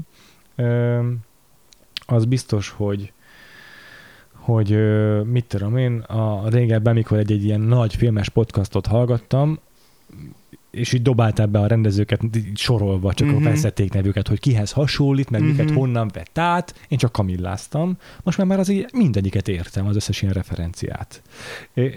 Ez is, ezé- ezen is érzem azt, hogy, hogy, hogy, hogy, mennyit adott nekem a Vagfolt podcast, meg hogy mennyivel enyhült ez a, ez a, ez a FOMO érzés, meg ez a Vagfolt érzés, de egyébként igen, valóban rengeteg talajos anyagságom. Most pont valamilyen abból eddig nekem nagyjából kimaradt a Film Hu podcast. Tudtam, hogy van meg minden, csak nem hallgattam rendszeresen, és akkor most feliratkoztam rá végre is.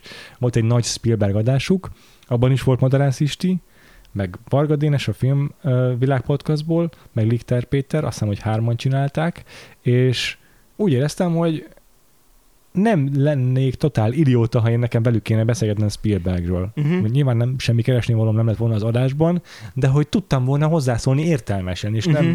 izé, fogtam a fejem, hogy úristen, nem tudom követni őket annyira zsenik hozzám képes, hanem azért Spielbergről tudtam volna velük beszélgetni. Mhm. és ez megint egy tök jó érzés volt. Na jó, a, szerintem megválaszoltuk Aha. a kérdést. Annak következő kérdése, ö, ez gyorsan megválaszolható. Ki volt a legjobb Batman, ö, és ki volt a legjobb Bruce Wayne? Hát ja, erről sokat beszéltünk az utóbbi időben, hogy és még fogunk is. és még fogunk is, úgyhogy ez így eléggé jól szerintem ki tudott most arra kristályosodni bennünk a válasz ezekre a Vagy hát kérdésekre. bocsánat, már ha megjelenik eddigre a legutolsó batman adásunk, Ö, a Patreonon, de azért beszélgettünk erről valóban. Ja, ja, ja, igen, igen. Nekem a legjobb uh, Bruce Wayne az még mindig uh, Michael Keaton, Aha, és a legjobb Batman az talán Christian Bale. Azt Aha. hiszem. érdekes. Mm, azt hiszem. Neked? Nekem Bruce Wayne egyértelműen Christian Bale, Uh-huh. tényleg képes megjeleníteni a különböző személyiségeit ennek a figurának, aki egyrészt van egy valódi Bruce Wayne, van egy Bruce Wayne, akit a külvilág felé prezentál, meg van egy Bruce Wayne, aki közben Batman. Uh-huh. A Christian Bale egyértelműen képes erre a legjobban, képes eljátszani a Batman Begins-ben a fiatal Bruce Wayne-t, és a már érettebb Bruce Wayne-t egyaránt. Nekem ő a abszolút Aha. top, akit soha, soha, soha senki nem fog felülmúlni Aha. és Batmanben pedig a, a Dark Knight Trilogy, Trilogy adásunkban kezdtem el viaskodni magamban, hogy a legjobb Batman az Christian Bale-e, vagy Robert Pattinson-e, Uh-huh. de megadom a, a Robert Pattinsonnak azt a, azt a hogy is hívják ott, jó, jó, jó indulatú Előnyt. előnyt, hogy szerintem ő a legjobb Batman pillanatnyilag, Hm. így a, a, a fizikumával, nyilván ő nem egy kigyúrt állat, mint a, Mhm. a Christian Bale volt, ami, ami nagy hátrány, ha batman játszanak szerintem, de, de a, ahogy megjelenik a filmvásznon, a, a, a testbeszéde, a mozgása, meg maga a kosztüm, meg minden, igazából nagyon jó Batman volt a Robert Pattinson, és kíváncsi vagyok, hogy mit fog nyújtani ebben a szerepben, úgyhogy Hm. Robert Pattinson, Christian Bale, ez a, a, a Batman top 2 és a Mhm. Bruce Wayne top 1 az egyértelműen a Christian Bale. Uh-huh. Uh-huh. Na jó. Öm, annára biztos, hogy vissza fogom még térni a különböző ilyen uh, speed roundokban, amikor majd gyorsan megyünk végig Jó. pár kérdésen, de azért még uh, van egy, amit szerintem lehet, hogy mm, kifejt, van egy-két olyan kérdés, még, ami szerintem kifejtősen is megválaszolható. Ö, az első az, hogy van olyan zene szám, vagy ö, van olyan zeneszám, aminek annyira jó a klipje, hogy azt szívesen megnéznetek egész estés filmként? Ez lehetne ilyen gyorsan megválaszoltó, de azt mondja, hogy többet is ér mondani. Szóval neked van ilyen listát, hogy milyen klippeket látnál egész estés filmként? Listám nincsen, bár Hmm. biztos, hogy volt annak idején. Sok olyan kérdés volt, a, vagy, vagy több olyan kérdés volt a, a listán, aminél tudtam, hogy erre volt egy pont az életemben, amikor volt, vagy akár több is, amikor lett volna egy tuti válaszom, mert akkor pont erre gondoltam, de azóta pocsék a memóriám, azóta rég elfelejtettem, hogy, Igen. hogy ez melyik. Viszont van egy klip, de egy picit húzni kell az időt, mert még Akkor addig elmondom a sajátomat. A címére, Addig de addig mondd el a sajátodat, kérlek. Mert hogy én is ugyanígy vagyok, mint András szegény, úgyhogy ezek egy jobb témák, hogyha beszélgetünk élőben, mint amikor így készülni kell, már nem jut eszembe. De van egy klip, amit egyértelműen nagyon szívesen néznék meg filmként, de tudom, hogy nagyon olcsó, megúszós válasznak fog hangzani, meg lustaságnak, de ez a Spike Jonze-tól a Sabotage a Beastie. Boys-tól, ami ugye az összes ilyen 70-es évekbeli tévésorozatos, nyomozós mm, zsarusorozatnak a paródiája, per omázsa, mm-hmm. mindenkinek ilyen vastag bajsz- bajsza van, meg aviátor szemüvege, meg úgy csúsznak át az izé, a, a rendőrautó motorháztetőjén, amikor üldöznek valakit, de van egy olyan parodisztikus stílusa, van egy olyan elemelkedett st- hangvétele, amit szerintem meg lehetne csinálni filmként is. mhm. Egyébként most pont amiatt a Wikipédián meg is nézegettem, és így az Amy Poehler mondta róla azt, hogy ha ez nem lenne, akkor nem lenne ma se a Lonely Island, se az Anchorman, meg az egész uh, uh, Adult Swim csatorna, Mhm. és tényleg ilyen óriási hatású dolog ez a klip, és ez, ezek az ilyen kis komédia szubzsánerek jó, jól jelzik azt, hogy van abban lenne igény egy ilyen parodisztikus, 70-es évekbeli nyomozós krimire. Egyébként ezt megcsináltam szerepjáték formájában egyszer, és kifejezetten a szabotás klip alapján, Á, és ö, nem voltam a legjobb mesélő, ezért nem sikerült a legjobban, de amúgy az alapötlet szerintem nagyon jó, jó. és ebből lehet neki hozni valamit, és tök megnézni filmként. Nagyon András, király. te jössz. Jó, nekem egy klip jutott most eszembe. Volt a Travis nevű zenekar, vagy talán még mindig léteznek, Britpop zenekar, egy időben nagyon-nagyon szerettem őket. Protocold Play. így van.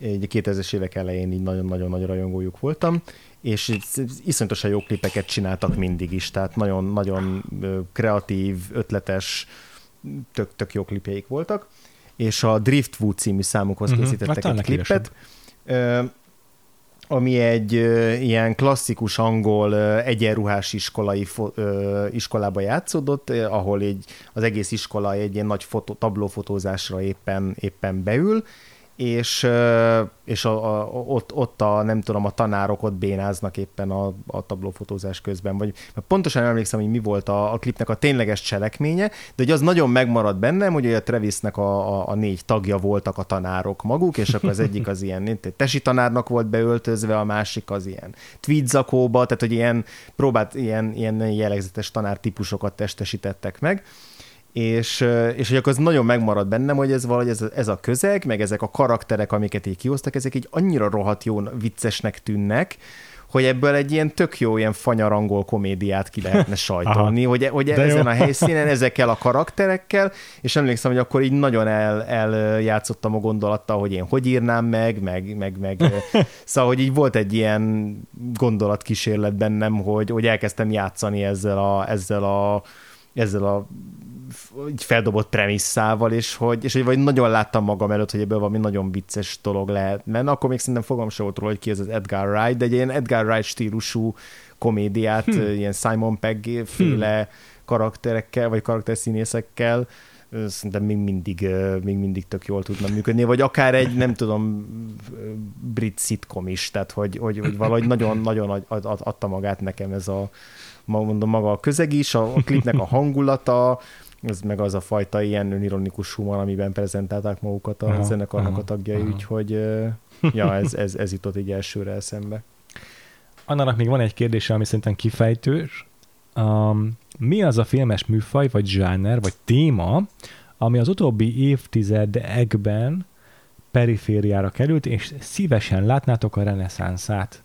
Na, erre van bekészített válaszod? Nincsen az az igazság. Akkor gondolkodj, mert nekem Tök van. jó, hogy neked van.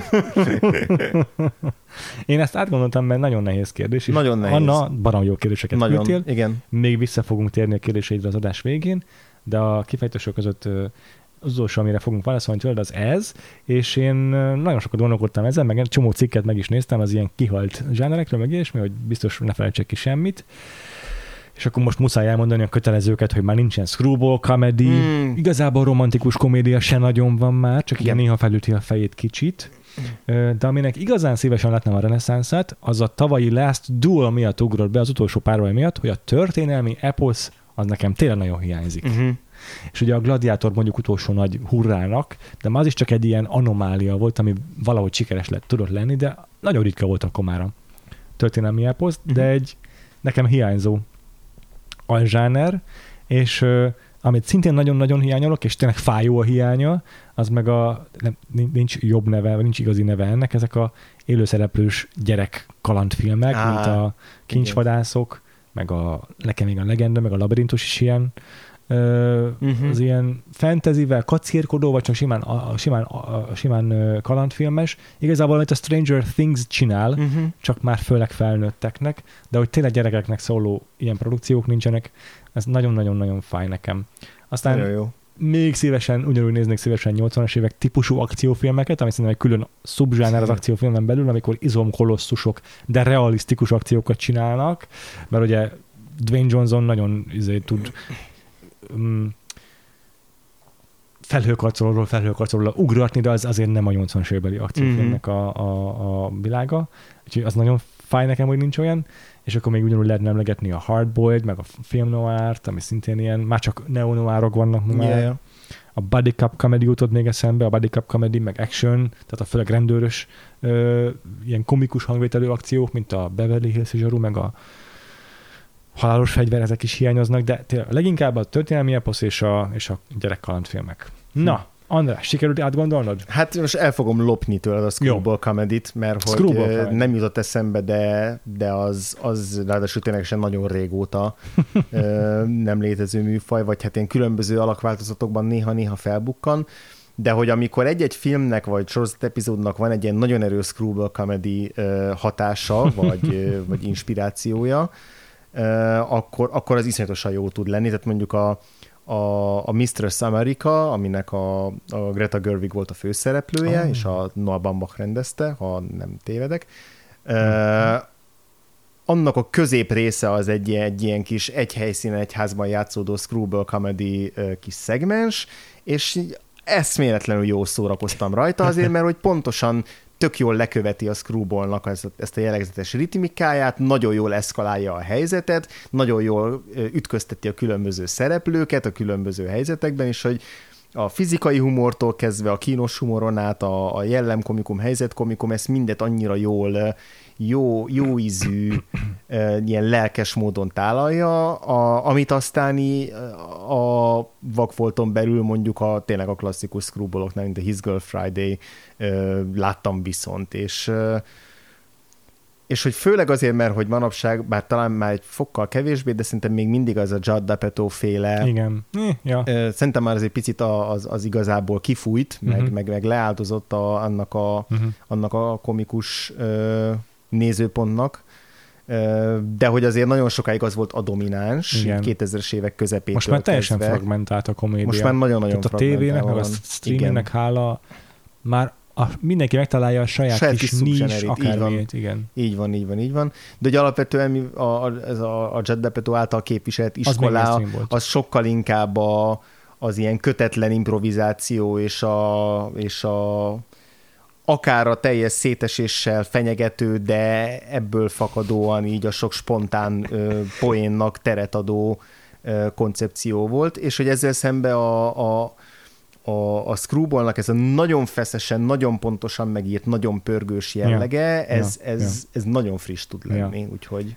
Mondok még egyet, mert rájöttem, hogy még van nagyon fájó hiányosság számomra a pulp action movie. Mm-hmm. Tehát ezek a, a ponyva hatású kaland per akciófilmek, mint amilyen volt a, az Árnyék, meg a Darkman, a Raimi-től, mm-hmm. Sam Raimi-től, de igazából az első Captain America film is ez.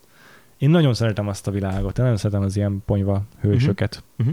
Azt, azt, az kár, hogy nem csinál valaki egy autentikus, igazi, komolyan vett ilyen uh, filmet, mint amilyen volt az első Captain America, amit, amit száz az volt. Uh-huh. És akkor annak nagyon köszönjük az a kérdéseidet, mondom, még vissza fogunk térni, jó. de egy második támogatónak is rengeteg tök jó kérdése jött. Mirko tette fel azt a kérdést, hogy melyik a leginkább zavarba ejtő, vagy legfurcsább rendező-színész, vagy rendező-stáb kapcsolat, amelyről hallottatok, és amelyik szerintetek, amelyből szerintetek jó film született. Hú, ez komplikált kérdés volt, de sikerült rá valamiféle választ szülnöm, nem a legeredetibbet uh-huh. most sem. Uh-huh. András, te ezen gondolkodtál? Én ezen rengeteget gondolkoztam, uh-huh. mert tudtam, hogy volt, ez, ez is olyan kérdés volt, mert tudtam, hogy voltak uh. nagyon jó válaszaim, mert hogy emlékeztem ilyenre, amikor olvastam egy hírt, hogy XY becastingolta a Z-t, és hogy így nézte, hogy Jézusom, ez, ez, ez, ez, hogy jutott eszébe ezt az embert Csak ezeket nem jegyzi meg az ember, De ezeket nem jegyzem meg, igen, igen, igen. Úgyhogy próbáltam így végigpörgetni a fejemben ezeket a kombinációkat, és az igazából egy közelmúlt béli, közelmúlt béli példa jutott először eszembe, a Paul Schrader, amikor így azt mondta, hogy a Tiffany Hadisnek akkora rajongója, hogy muszáj castingolni a Card Counterbe, és hogy, és hogy emlékszem, hogy azt mondta, hogy tiffany is egy tök szórakoztató valaki, de hogy a Paul Schraderrel én nem bírom elképzelni, hogy milyen lesz, és aztán tök jó volt igazából a Card Counterben, tehát hogy ez szerintem egy kifejezetten jó példája annak, hogy... Wow! Hogy, hogy, le, le a kalap, vagy hogy, tökéletes válasz. Mert ez azért kurva jó kérdés, mert hogy ugye ezt is implikálja, hogy, hogy hogyha jól sikerült ez a dolog, akkor az, az egy olyan, a, olyan dolog, hogy ez az adott rendező meglátott valamit, egy igen, olyan igen, ö, igen. alkotótársban, vagy színészben, amit elsőre nem feltétlenül gondolnánk. Abszolút. Tehát az Adam Sandler is lehetne erre jó példa, a, amikor a, mondjuk a Paul Thomas Anderson fölkértett a Punch Drunk Love-ra, hogy így Adam Sandlerről nem feltétlenül gondoltuk volna azt, hogy azt el tudja játszani, és aztán milyen jó, hogy el tudta játszani. Tehát, hogy ezért, ezért tök jó az a kérdés.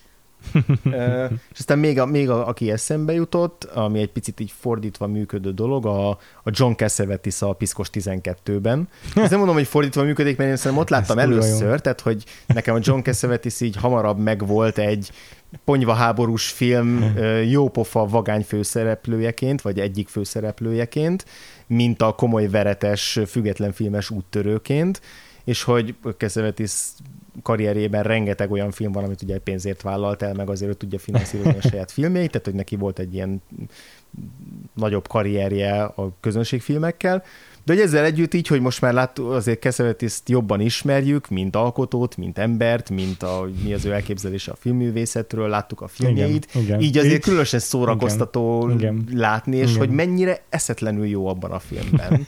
Miközben valószínűleg ő neki sose az volt a kedvence így a saját életművéből, vagy hát nem hiszem, hogy azt mondta volna, hogy ez egy nem tudom, rendkívül értékes időtöltés volt a részéről. Fogalmam sincs, nem tudom, nem, emléksz, nem, nem olvastam, hogy a, erről a filmről mit nyilatkozott, de hogy, de hogy ez is egy ilyen érdekes tehát, hogy a, a- aki tényleg végignézte a Cassavetes filmográfiát, a saját rendezéseit, azoknak Igen. azért egy meglepő, Igen. Zavarba ejtő, tehát, ö, Igen. lehet így meglátni őt a, a Piszkos 12-ben. Igen, igen. Nekem egy csomó zenész eszembe jutott, mert hogy általában velük igen. kapcsolatosak ezek az ilyen szokatlan castingok. Ugye a elég confidential rendezője Curtis Hanson megrendezi a 8 mérföldet oh. Eminemmel. Nagyon-nagyon jó példa. Igen, Ez az egyik legfurrább, de biztos, hogy egy csomó ilyen tök fura igen. rendezői karrier van, amiben így Igen. előkerülnek ilyen anomáliák, csak ez, ez mivel a vakforban is beszéltünk róla, ezért hamar beugrott a 8 mérföld. A, szintén zenészből lett filmes a... Aj, hirtelen akartam mondani, talán sikerül a jegyzeteimben, de addig is mondom, hogy az Adam Sandler az Uncut Gems-be a Safety brothers teljesen váratlan volt Mhm. számomra Mhm. teljesen hihetetlen, hogy mennyire jó. Igen, zenész, a, aki azóta is tök nagy izé, sikeres színészi karriert tudhat maga mögött, a Justin Timberlake, aki szerintem először a Social Networkben Igen. volt a Fincherrel, Igen. aki egy tök komoly rendező, és így Igen. csak a leg izé, sztárabb sztárokkal dolgozik, mert annyira komolyak az elvárásai, hogy valami amatőrtől nem fog bekasztingolni, és a Justin Timberlake-ből egy tök jó karaktert ki tudott hozni, és Mhm. az akkor azért egy évekig közbeszéd téma volt, hogy a Justin Timberlake egy Fincher filmben milyen jó Valóban. alakítást nyújtott. Úgyhogy őket írtam föl, és akkor ennek az alapvető csimboraszolja és origója és mindene az Ivan Reitman és Arnold Schwarzenegger, akit ki kell emelnem. hogy, hogy furán jól sikerült ez a kombináció, hogy Schwarzenegger vígjátékokat csinált, mm. Danny DeVito-val karöltve, de, de hogy a, a Nagyon jó. A, az ikrek az kifejezetten jól sikerült igazából ezek közül, szóval ezt mu- muszáj kiemelnem. Nagyon jó. Igen. Igen. és biztos, hogy tényleg rengeteget lehetne még mondani, csak nekem is olyanok, hogy ezek így egyik fülemben, mert másikon ki, de Ja. akkor éppen annak a filmnek a kapcsán elgondolkodok rajta, aztán el is Ja, felejtem. van. Igen. Sajnos, pedig ez tök, tök jó kérdés egyébként, Mirko is majd, ha, ha, ha legközelebb Vakfolt Podcast közönség találkozom, vagy bármi egyéb ürügyből találkozunk, akkor majd erről még beszélgessünk, mert ez nagyon jó téma. Második kérdés a Mirkónak, hogy miért a vacsorám Andréval az első adásunk? András, ezt akkor még te választottad? Meséld el nekünk. Fú, hát azért nehéz visszagondolni, hogy miért pont ezt választottuk akkor az első adásnak. Azt azért tudom, hogy adta magát, hogy nagyon meta lesz az, hogy egy olyan filmet választani, amiben két ember leül és beszélget másfél órán keresztül. Igen. Tehát szerintem ez volt alapvetően a kiinduló pont, hogy ez egy Igen. ilyen poénnak is jó, Igen. meg Hát aztán azóta se érti senki ezt a poént, szóval. igen, igen, tehát hogy nem egy olyan filmet választottunk, ami ismert film, vagy Ja. amiről igazán tényleg nagyon sokat, sok szempontból lehet beszélni, így is szerintem azért tudtunk sok mindent mondani a film kapcsán, de hogy ez, tehát nem tudom, egy, egy mit én, egy nagy menők első adásnak az egy sokkal evidensebb választás Ja. ja. lett volna, mert hogy, mert hogy tök sok szempontból ki lehet elemezni, meg népszerű film, meg ilyesmi, de hogy nyilván egy picit akartunk így, nem tudom, így már, már, már a podcast elején is így érzékeltetni, hogy, Pozícionálni azért, hogy hogy ez egy más podcast lesz, pontosan. de szerintem Azért- elsősor, elsősorban ez a meta része Igen. volt benne, hogy akkor egy olyan filmről beszélünk, amiben két ember beszélget. Igen, egyébként lehet, hogy rossz döntés volt akkor, mert hogy így Ja, annyira túl pozícionáltuk, hogy ez egy olyan film, amit senkit nem érdekel Ja, valószínűleg. igen. De az igaz, hogy elsősorban ez a, ez a poén akart itt lenni a lényeg, és én meg úgy voltam vele, hogy nem nagyon volt ennél jobb koncepcióm, tehát nem vitatkoztam az ötlettel, poénnak ö, elment. Ö, meg annak is örültem, hogy kicsi a tét, mert Igen. nem, nem az van, hogy a, a nagymenőkről felveszünk egy kínos adást, és akkor nincs többet alkalmunk kijavítani, Ez is igaz, igen. hanem egy olyan filmről vettünk fel egy kínos adást, ami Ha, ha katasztrófa lesz, akkor akár Jó. Maradhat a fiókban is. így van, így van. És nem fog senki nagyon besértődni rajta, mert nem a kedvenc filmjét Igen. bénáztuk el. Jó, Mirko kérdésére még szintén vissza fogunk térni az adás későbbi szakaszában. Nagyon köszönjük, mert mondom, tök jó kérdések voltak. Zsuzsa jön most. Kik azok a rendezők, akikkel leülnétek dumálni a filmjeikről? Klasszikus kérdés, illetve az- azt is kérdezi, hogy melyek azok a filmek, amiket szívesen kiveséznétek velük, biztos van több is, de mik azok, amikre tényleg a legkíváncsibbak vagytok? Uh-huh. Mondom, ez, ez olyan kérdés, amin amúgy tényleg szoktam gondolkodni, mm-hmm. szóval elgondolkodtam. Igen, és nem annyira könnyű kérdés, mert Nem, például nem, a, nem. a legkedvensebb rendezőim egy jelentős részéről tudom, hogy vagy ne azért nem feltétlenül ülnék le velük beszélgetni, mert nem biztos olyan jó fejarcok, vagy azért nem ül, feltétlenül ülnék le velük beszélgetni, mert interjúk alapján tudom, hogy nem fognak semmi érdekeset mondani a filmjeikről. Tehát mint egy David Lynch, az soha nem fog a filmjeiről beszélni, Ja. hanem elkezd beszélni arról, hogy a farönkök milyen érdekes dolgok. Tehát, hogy De azért tök jó beszélgetni. Nyilván vele. nagyon jó, tehát vele például pont nagyon szívesen beszélgetnék, meg így léteznék vele egy térben, Abszolút. minden további nélkül, Abszolút. de hogy konkrét a kérdés, hogy, egy, hogy a filmjeikről beszélgetni, ez lehetetlen lenne. Tehát, hogy tehát ez, az, az, egy, az egy kudarcra ítélt kísérlet lenne. Úgy igazából egy nagyon-nagyon sablonos lesz a válaszom, de hogy nekem Martin Scorsese a legegyértelműbb válasz erre, mert hogy ő iszonyatosan sokat tud beszélni, kurva érdekesen, Ja. saját magáról is, a filmművészetről, mindenről, tehát szerintem minden szava arany, Mhm. és, és egy nagyon, És nem egy képmutató valaki, Igen. tényleg teljesen őszinte. nagyon lelkes, nagyon őszinte, és olyan energiája van, egy olyan, olyan, olyan ilyen energiabomba, aki, aki, akivel egyszerűen jó így, így tehát így úgy, úgy érezném utána, hogy így fel vagyok energizálva, hogy az egész világ az enyém, és hogy most Mhm. mindent is akarok. Én vele a Departedról beszélgetnék Aha. el, hogy miért vállalt el egy remake Mm. és hogy milyen önálló hangot talált meg benne, ami miatt ő azt meg akarta csinálni Mhm. a karrierének már azért a második szakaszában, tehát hogy már bőven nem az a film, amivel bizonyítania kell neki. Uh-huh. Aztán persze ezzel lett Oscar díjas, szóval ezzel lehet vitatkozni, de hogy hogy ő hogyan döntött el, hogy fel fog dolgozni egy hongkongi akciófilmet, ez engem barom érdekel, uh-huh. és hogy hogyan talált ebben egy utat magának, és ö, miért pont egy ilyen gangsterfilmet csinált meg pont ezen a pontján az életének, az is tökre érdekelne. Nyilván ezeket ennél kevésbé konfrontatívan kérdezném meg, de tényleg érdekel az ő, Igen. ő gondolkodása a Departedról, és pont a legfurcsább filmet választhatnék. Talán a Hugo lehetne még egy hülyébb választás ennél, de az is érdekel egyébként, hogy Az is Hugo-t miért csinálta meg. érdekelne. Valójában ezek tök érdekesek, amikor valaki egy ilyen nagyon furcsa Nagyon. filmet rendez meg, hogy miért nyilván a Silence-ről rohadt jót lehetne beszélgetni egy hónapon keresztül a Scorsese-ről, de hogy valahogy ezek így engem jobban motoz, mozgatnak ezek a filmek. Igen, igen, igen, igen. Én, én például a, a Cape Fear-ről, a rettegés fokáról Aha. kérdezném, nagyon hasonló okokból, hogy így miért... Igen, az is egy remake. az is egy remake, miért, miért gondolt rá, és hogy miért úgy rendezte meg, ahogy rendezte, Aha. és hogy a Uh-huh. Robert De Niroból miért egy ilyen teátrális, nagyon izgalmas, zseniális teátrális alakítást csalt ki, miért, tehát ez, az egy annyira, annyira izgalmasan ilyen, ilyen, ilyen nagyszabásúan ponyva film, hogy nagyon kíváncsi lennék, hogy, hogy annak ő hogy állt neki, és hogy Igen, igen, igen, igen, tök jó. Ezen kívül, akik Scorsese szerintem is tökéletes választás, első gondolatom nekem is ő volt. Akiket még felírtam Tarantino, mert vele nem lehet úgy beszélgetni filmről, hogy unalmas legyen, tehát ő Ja. teljesen laikus emberrel is úgy beszélget el a filmekről, hogy fantasztikusan izgalmas duma, duma, duma, dumálás lenne belőle. Szerintem Paul Thomas Anderson is hasonló, őket Mhm. uh-huh. az írtam fel, mert velük nagyon könnyű lenne beszélgetni filmekről, mert ilyen jóvá, joviális, jó beszélgető partnerek, és nem csinálnak belőlem hülyét azért, mert egyébként sokkal kevésbé értek hozzá, mint ők. Uh-huh. Tehát ilyen alapvetően jó választások. Thomas Anderson, ne, konkrétan nem tudom, melyik filmekről beszélgetni Ja. kell velük, ezt így nem gondoltam Igen, végig. igen. Ö, az egész karrierükről, minden Igen. egyes filmről egyesével jó lenne. Ridley Scott azért, mert ő már túl van azon, hogy bullshit-eljen, és Na nagyon igen. élvezem benne. Ez hogy- volt nekem is a másik szempontom, és tök jó a Ridley Scott nem jutott eszembe, de én is arra gondoltam, hogy a, olyanokkal beszélgetnék szívesen, akik, akik így bármiről, bármit. Nekem a Paul Verhoeven jutott eszembe, aki szerintem egy hasonló kategória lenne.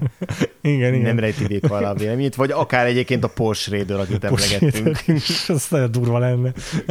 Én élvezném azt, a, hogy, hogy mennyire ez kendőzetlenül beszélgetne velem a a Ridley Scott. Egyébként én, én konkrétan tényleg nyilván le, most izé a Krabdon válasz a Blade Runner lenne, meg az Alien, meg főleg az Alien kedvenc filmem, nyilván kérdeznék róla, de egyébként tökre érdekel a Last Duel, hogy azt hogyan rendezte meg, és ugye most már azon a szakaszán van a karriernek a, a Ridley Scott, hogy elsőre is jó lesz az. Ja, ja. Úgyis olyan profin csinálok meg mindent, hogy már fölösleges itt szarakodnia azzal, hogy mindent ötször, meg hatvanszor vegyünk fel, és tökre érdekel, hogy ő ezt hogyan jutott el erre a pontra, és hogy mik voltak a nagy kihívások számára az utolsó párbajban, amit valószínűleg ezzel a stílussal, meg ezzel a mentalitással fogadott le, és egyébként egy tökéletes film lett gyakorlatilag Mhm. minőségben. Tehát ugye nem, tud, nem tudsz hibát mondani benne a Igen. rendezésében legalábbis. Igen, igen, igen. Ja. Meg egyébként az is érdekel, hogy milyen a method actorökkel dolgozni, mert róla az ugye az a legenda, hogy így nem egy, nem egy színész barát rendező, mm. tehát az alien is úgy csinálta meg, hogy azért legyen benne mindenki sztár, mert nekem nincsen időm instruálni őket. És hogy érdekelne, amikor egy Jared Leto-val dolgozik a, a, a, a Gucci házon, vagy egy ilyen teljesen megszállott izéval, Lady Gagával, aki fél éven keresztül csak olaszul beszél, hogy hajlandó legyen elben szerepel, na ezeket ő hogyan bír, és hogy őtőle tudom, hogy egy igazi választ kapnék erre a kérdésre, és nem az, hogy nagyon megtisztelő volt Jared Leto jelenlétében lenni, egy levegőt szívni vele, hanem ő tudom, hogy tényleg elmondaná, hogy milyen volt egy ilyen idézőjeles metodektől dolgozni, és ez nagyon érdekel. Igen. És akkor egy nagyon komoly válaszom van még, ami nem annyira sablon talán, George Miller. És Mm. nagyon érdekel minden, hogy a, a, a Fury Road forgatása milyen volt. Nagyon jó. Igen. Úgyhogy őt még felírtam. Igen. Hát nekem is még olyan nevek jutottak eszembe, igazából akiket podcastekbe hallottam, és akik Mm, így... persze, igen, meg Edgar Wright is tök alap. Igen, igen, mint Alex Ross Perry, vagy a James Gray, és James Gray-nek a filmeit nem annyira szeretem, de hogy amikor James Gray egy podcastben beszél így, nem tudom, a filmművészet, vagy a film jelenlegi helyzetéről, az iszonyatosan izgalmas. Tehát, Hm. hogy ilyen, ilyen nevek még eszembe jutottak, de ke- ezek egyébként már kevésbé a konkrét kérdésre vonatkoztak, Ja, mert ja, hogy nem értem. annyira az ő saját filmeikről beszélget, kér, ki, vallatnám ki őket, hanem egyszerűen nagyon érdekes, ahogy, meg nagyon tisztán, meg nagyon pontosan látják azt, hogy milyen a, a film jelenlegi helyzete, és, és, és nagyon érdekes dolgokat mondanak róla mindig. Mm. Uh-huh, uh-huh. Ridley Scott még azt, azt, azt azon gondolkodtam, hogy így látható a kivágott jelenetek abból a filmből, és így látható az, hogy mennyi múlott az, hogy ez tényleg egy mesterműnek tekinthető Hm. film, a nyolcadik utolsó halál, Aha. és így ez az egész procedúra, hogy erre rájönni, Uh-huh. az engem barom érdekel ez a gondolatmenet, hogy leforgatsz egy jelenetet, akkor még nem tudod, hogy ez most jó lesz-e igazából ezek szerint, mert hogy leforgattad és látjuk, hogy nem jó. és aztán ez a vágás során hogyan jutsz arra a következtetésre, hogy több lesz a film attól, hogy ezt kiveszem belőle. Ezek nagyon érdekelnek. Igen, igen. Na jó, Jó nagyon köszi Zsuzsának is ezt a kérdést. Megint olyan, hogy így nyilván egy filmnézése közben azonnal elgondolkodok rajta, milyen jó lenne beszélgetni ezzel a rendezővel, erről és erről és erről, aztán ezt promptul elfelejteni, és akkor erre nagyon nehéz aztán utólag átgondolni és válaszolni. Úgyhogy tök jó kérdés, csak ehhez mi hülyék vagyunk. Ábelnek a következő kérdése. Hosszú kérdés, de a lényege az, hogy szerintetek jobbak-e a régi filmek? Kikötötte, hogy ne válaszoljunk annyival, hogy most is vannak jó filmek, meg azt sem mondjuk, hogy ezt nem lehet egyértelműen kimondani. És akkor az a kérdés, akkor nagyjából tekintsük úgy, hogy mondjuk a 90 előtti filmek tek- tekintjük réginek, de akár inkább, igazából inkább korábbiakra gondolt, de ezt ránk bízza. Ö, ő arra gondol, hogy itt szerintem nem csak a belefetszelt munkám mértékét tekintve, de azt is, hogy több volt a jobb rendező, vagy aki a lelkén viselte a, a művét, vagy aki mondani akar vele valamit. Na mindegy, alapvetően jobbak-e a régi filmek? Van erre egyértelmű válaszod? Ami nem ez a szokásos kibúvó. Ö, szerintem igenis, meg nem is. Ami Kibúvó. megkerültem a kibúvót, de hogy ö, egyébként szerintem Én ezen nagyon sokat gondolkodtam, és szoktam magamtól is gondolkodni rajta. Én azt mondom, hogy a, a régi filmeket övező struktúra, hogy és mondjuk most vegyük a... Nehéz, mert most elsőre azt gondoltam, hogy vegyük az amerikai filmet, de hogy itt ebben benne van tényleg a francia új hullámtól kezdve a nem tudom, összes létező úttörő filmművészeti eh, ágazat, de hogy alapvetően Ja. Mondjuk, hogy most csak random szűkítsük le mondjuk az amerikai izé, filmgyártásra. Pökjük rá a térképre valahol. Aztán majd nem kitágíthatjuk. De hogy de hogy az a fajta filmstruktúra, ami mondjuk a Hollywood aranykorában létezett, az sok szempontból persze el lehet rá mondani, hogy futószalgon készültek a filmek, ott nem annyira az otőröknek kedveztek, meg így nagyon kötött volt a struktúra, amit aztán a 70-es években mennyire szenzációsan felborítottak ezek a vagány fiatal rendezők, és hogy ez mindig az is. De hogy közben meg meg azokban a műfajokban, meg azokban a kötött struktúrákban, amikben ezek a filmek elkészültek, hogy a színészeket így cserélgették, meg az írókat átdobták egyik filmből a másikba, de hogy ilyen szuper izgalmas dolgok születtek, és hogy sok szempontból sokkal nagyobb szabadsággal do, jöhettek létre mégiscsak filmek, nem is sokkal nagyobb szabadsággal, de hogy sokkal, még akár a Hays Code-nak a, a a cenzo, cenzori, nem tudom, ö, nyomása? Vagy, vagy nyomása, vagy bilincse alatt is bilincse. olyan kreativitással tudtak akár subtext szintjén ö, mesélni dolgokról, amik néha a mai hasonló közönségfilm egyszerűen nem tudnak megszületni, és ezzel már, tehát ez egyszerűen annyira szerteágazó kérdés, vagy annyira egyszerűnek tűnik ez a kérdés felvetés, és annyira szerteágazó, hogy már most így elkezdenék saját magammal vitatkozni, hogy így leegyszerűsítem ezt a képletet, de hogy, de hogy olyan szempontból én tudok igazat adni ennek a, ennek a felvetésnek, hogy, hogy a régi filmeknek ezek, ez az úttörő jellege, az, hogy hogyan taposták ki, hogyan oldották meg azt, hogy a, saját adott esetben szűkösebb kereteik között is rengeteg mindenről tudjanak mesélni, akár ilyen, ilyen tabu témákról is, ezek baromi izgalmas, és nagyon a mai nap tehát a 2022-ből visszatekintve is nagyon frissek és nagyon, nagyon érdekesek tudnak lenni, és akkor ugye mellé vehetjük még ezeket a ténylegesen a filmnyelvet megújító irányzatokat, amik, amik utat törtek, melléjük vehetjük a 70-es éveknek a new, új, új Hollywoodját, amiben a Vakfolt évad alatt is újból beleszerettünk, amikor még több filmet Igen. láttunk belőle. Igen.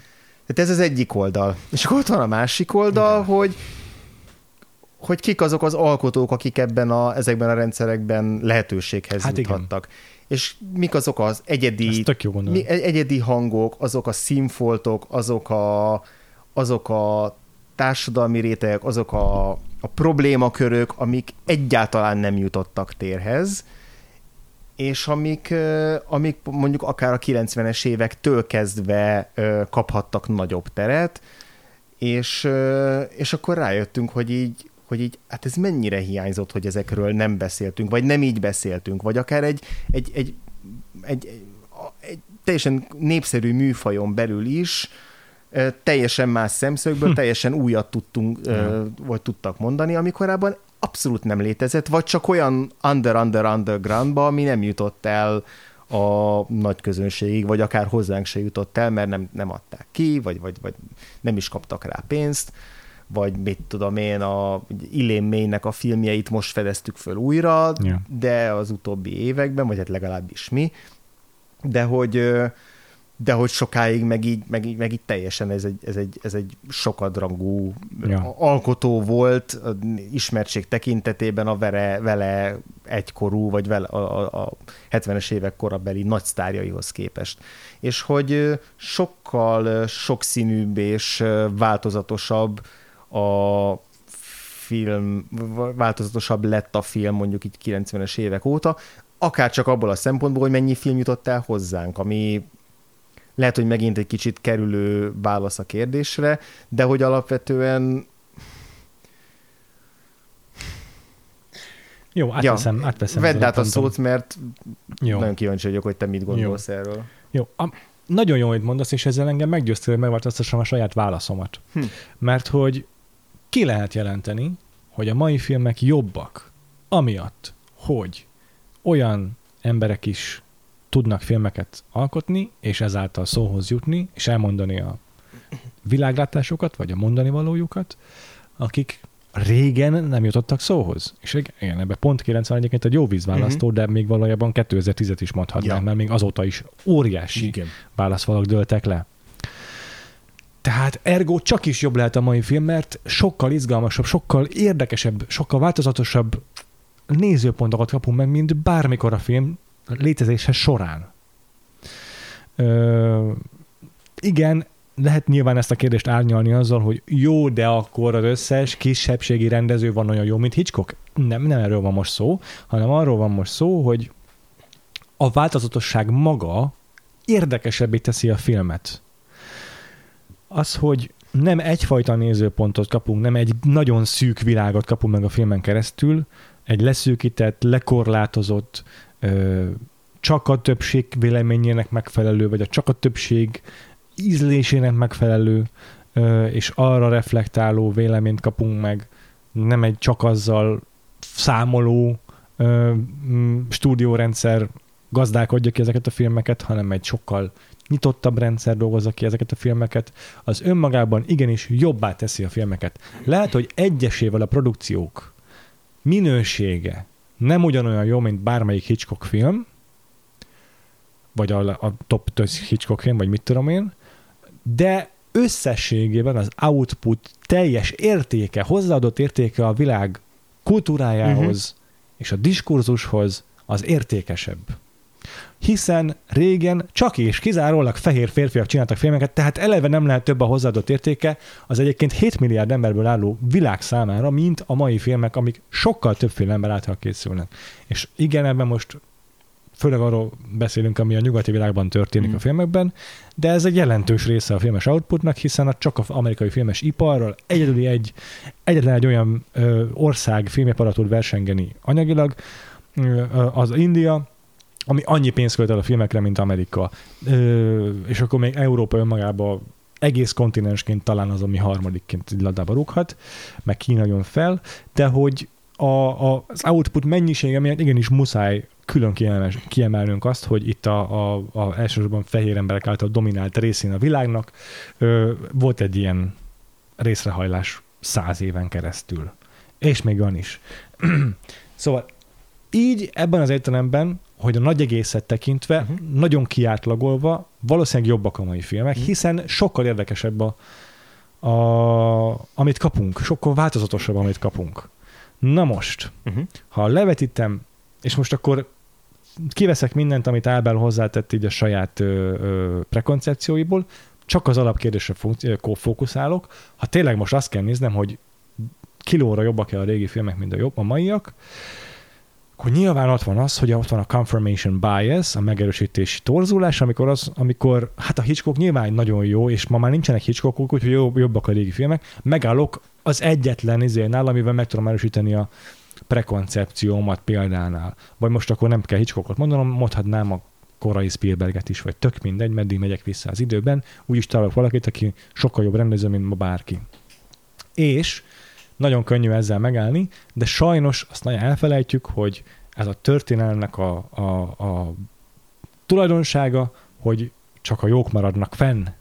És ez igaz az irodalomra is, a ógörögöktől kezdve mostanáig, hogy sokkal több alkotó létezett, meg alkotott, mint amennyit mi tanulunk a történelem órákon, meg az irodalom órákon, és mi csak a legjobbak, a krémek kréméről hallunk egyáltalán. Hát igen, lé- létezik egy kánon. Uh-huh, a kánon, uh, igen. Azt, azt, azt dolgozzuk fel, viszont azok a, fi- azok a a filmművészetnek az a része, ami már a mi életünkben történik, és a mi filmnéző életünkben történik, ott már nekünk sokkal szélesebb lesz az önálló saját merítésünk, még akár a kanonizálás folyamata közben, vagy előtt, vagy mögött. Tehát, hogy teljesen más lesz az, amikor 1998-ban, tizen akárhány éves fejjel visszanézzük a nagy régi klasszikusokat, amik, amik a leghíresebbek, amikről a legtöbbet hallunk, az nagy rendezők, és megint más, amikor hétről hétre elmegyünk a moziba megnézni az adott filmeket, és akkor azokat meg mi már,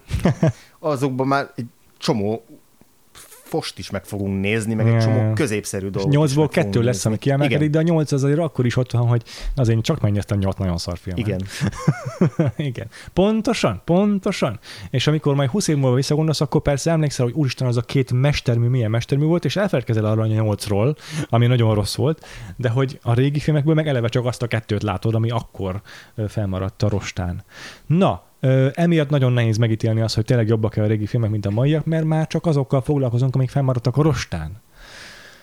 Plusz az is nagyon nehézé teszi a kérdést, hogy ott van az új Hollywood, amikor az egész totálisan a fejtetejére állt, hiszen, amit te is mondtál, András, előtte a stúdiórendszerben futószalagon készültek, először a screwball comedy, aztán a musicalek, aztán a filmnoirok. Mindig volt valami, ami éppen futószalagon kellett, hogy készüljön, és tényleg nem volt igazán ott ö, ö, szerzői hang, kivéve egy-egy Preston Sturgesnél, meg egy-egy olyan rendezőnél, akit ma is jegyzünk, mint egy ö, ö, John Huston, vagy nem tudom, de hogy baromira kevés az a rendező. Egyszer egy minden John Hustonra jött tíz John Smith, akinek senki nem emlékszik a nevére, mert nem volt identitása rendezőként. Ugyanúgy, mint a mai Marvel rendezőknek, tök ugyanúgy nem volt identitásuk.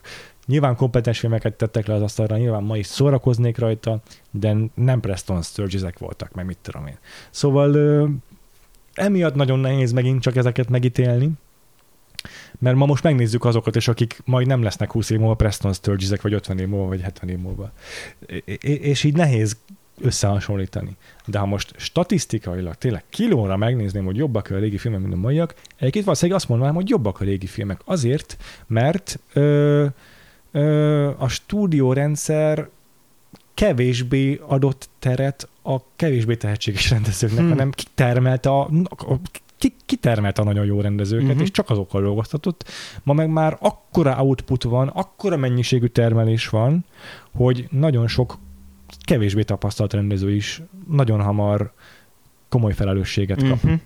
Tévében is, meg filmben is. Egyszerűen Igen. csak tényleg a, a, a content mennyisége miatt van ez. Igen. Hogy az arányok rosszabbak. Ö, nyilván ezzel szemben nagyon fontos odaállítani, hogy az, ami viszont igenis jobbak a mai filmek, hogy technológiailag a film művészet is fejlődik. Ez azért egy igen jelentős részben egy technológiai művészet, és száz évvel ezelőtt nem tudták volna megcsinálni a Fincher bravúrjait. Mm.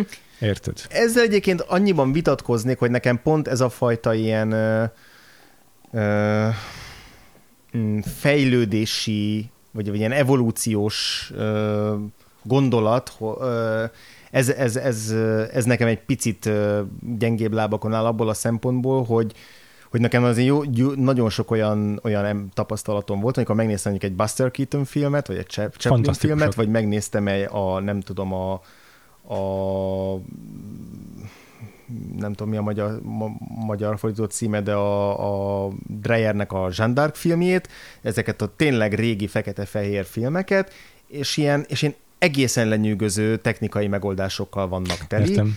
Amik, amik ma már nincsenek amik. Vagy ma már nincsenek kihasználva, vagy, vagy így az, tehát konkrétan a, a, a Jean d'Arc filmnél az volt a Passion of Joan of Arc, annál az volt az érzésem, hogy így ezután a film után így le lehetett volna húzni a rolót, hogy innentől teljesen értelmetlen további filmeket csinálni, mert ezzel kimaxoltuk a műfajt, ami Jó, most persze nem had, volt így, had, had és nyilván megint a, a... Az egyet kiválasztottuk, az, amit tényleg az, sikerült. A, a legzseniálisabbat kiválasztottam, természetesen, de hogy, de hogy ezzel csak azt akarom alazni, hogy ilyen egészen zseniális kísérletezések voltak a film legkorábbi időszakaiban is, uh-huh, amik amik a filmnyelvet nagyon-nagyon nagy mértékben ki tudták használni, akkorban rendelkezésre a technológiai eszközökkel. Ja. Ez nyilván így ja, Ja. Akkor persze nem volt egy steadicam, meg nem voltak, nem tudom, trükkfelvételek, de hogy amúgy meg YouTube-on is, vagy, vagy izé Twitteren is keringnek olyan mémek, amik a ilyen régi klasszikus filmekből olyan látványos kamera megoldásokat mutatnak be, amiket egyszerűen nem értem, hogy hogy csináltak meg. Tehát, hogy egyszerűen nem tudom felfogni, hogy ezt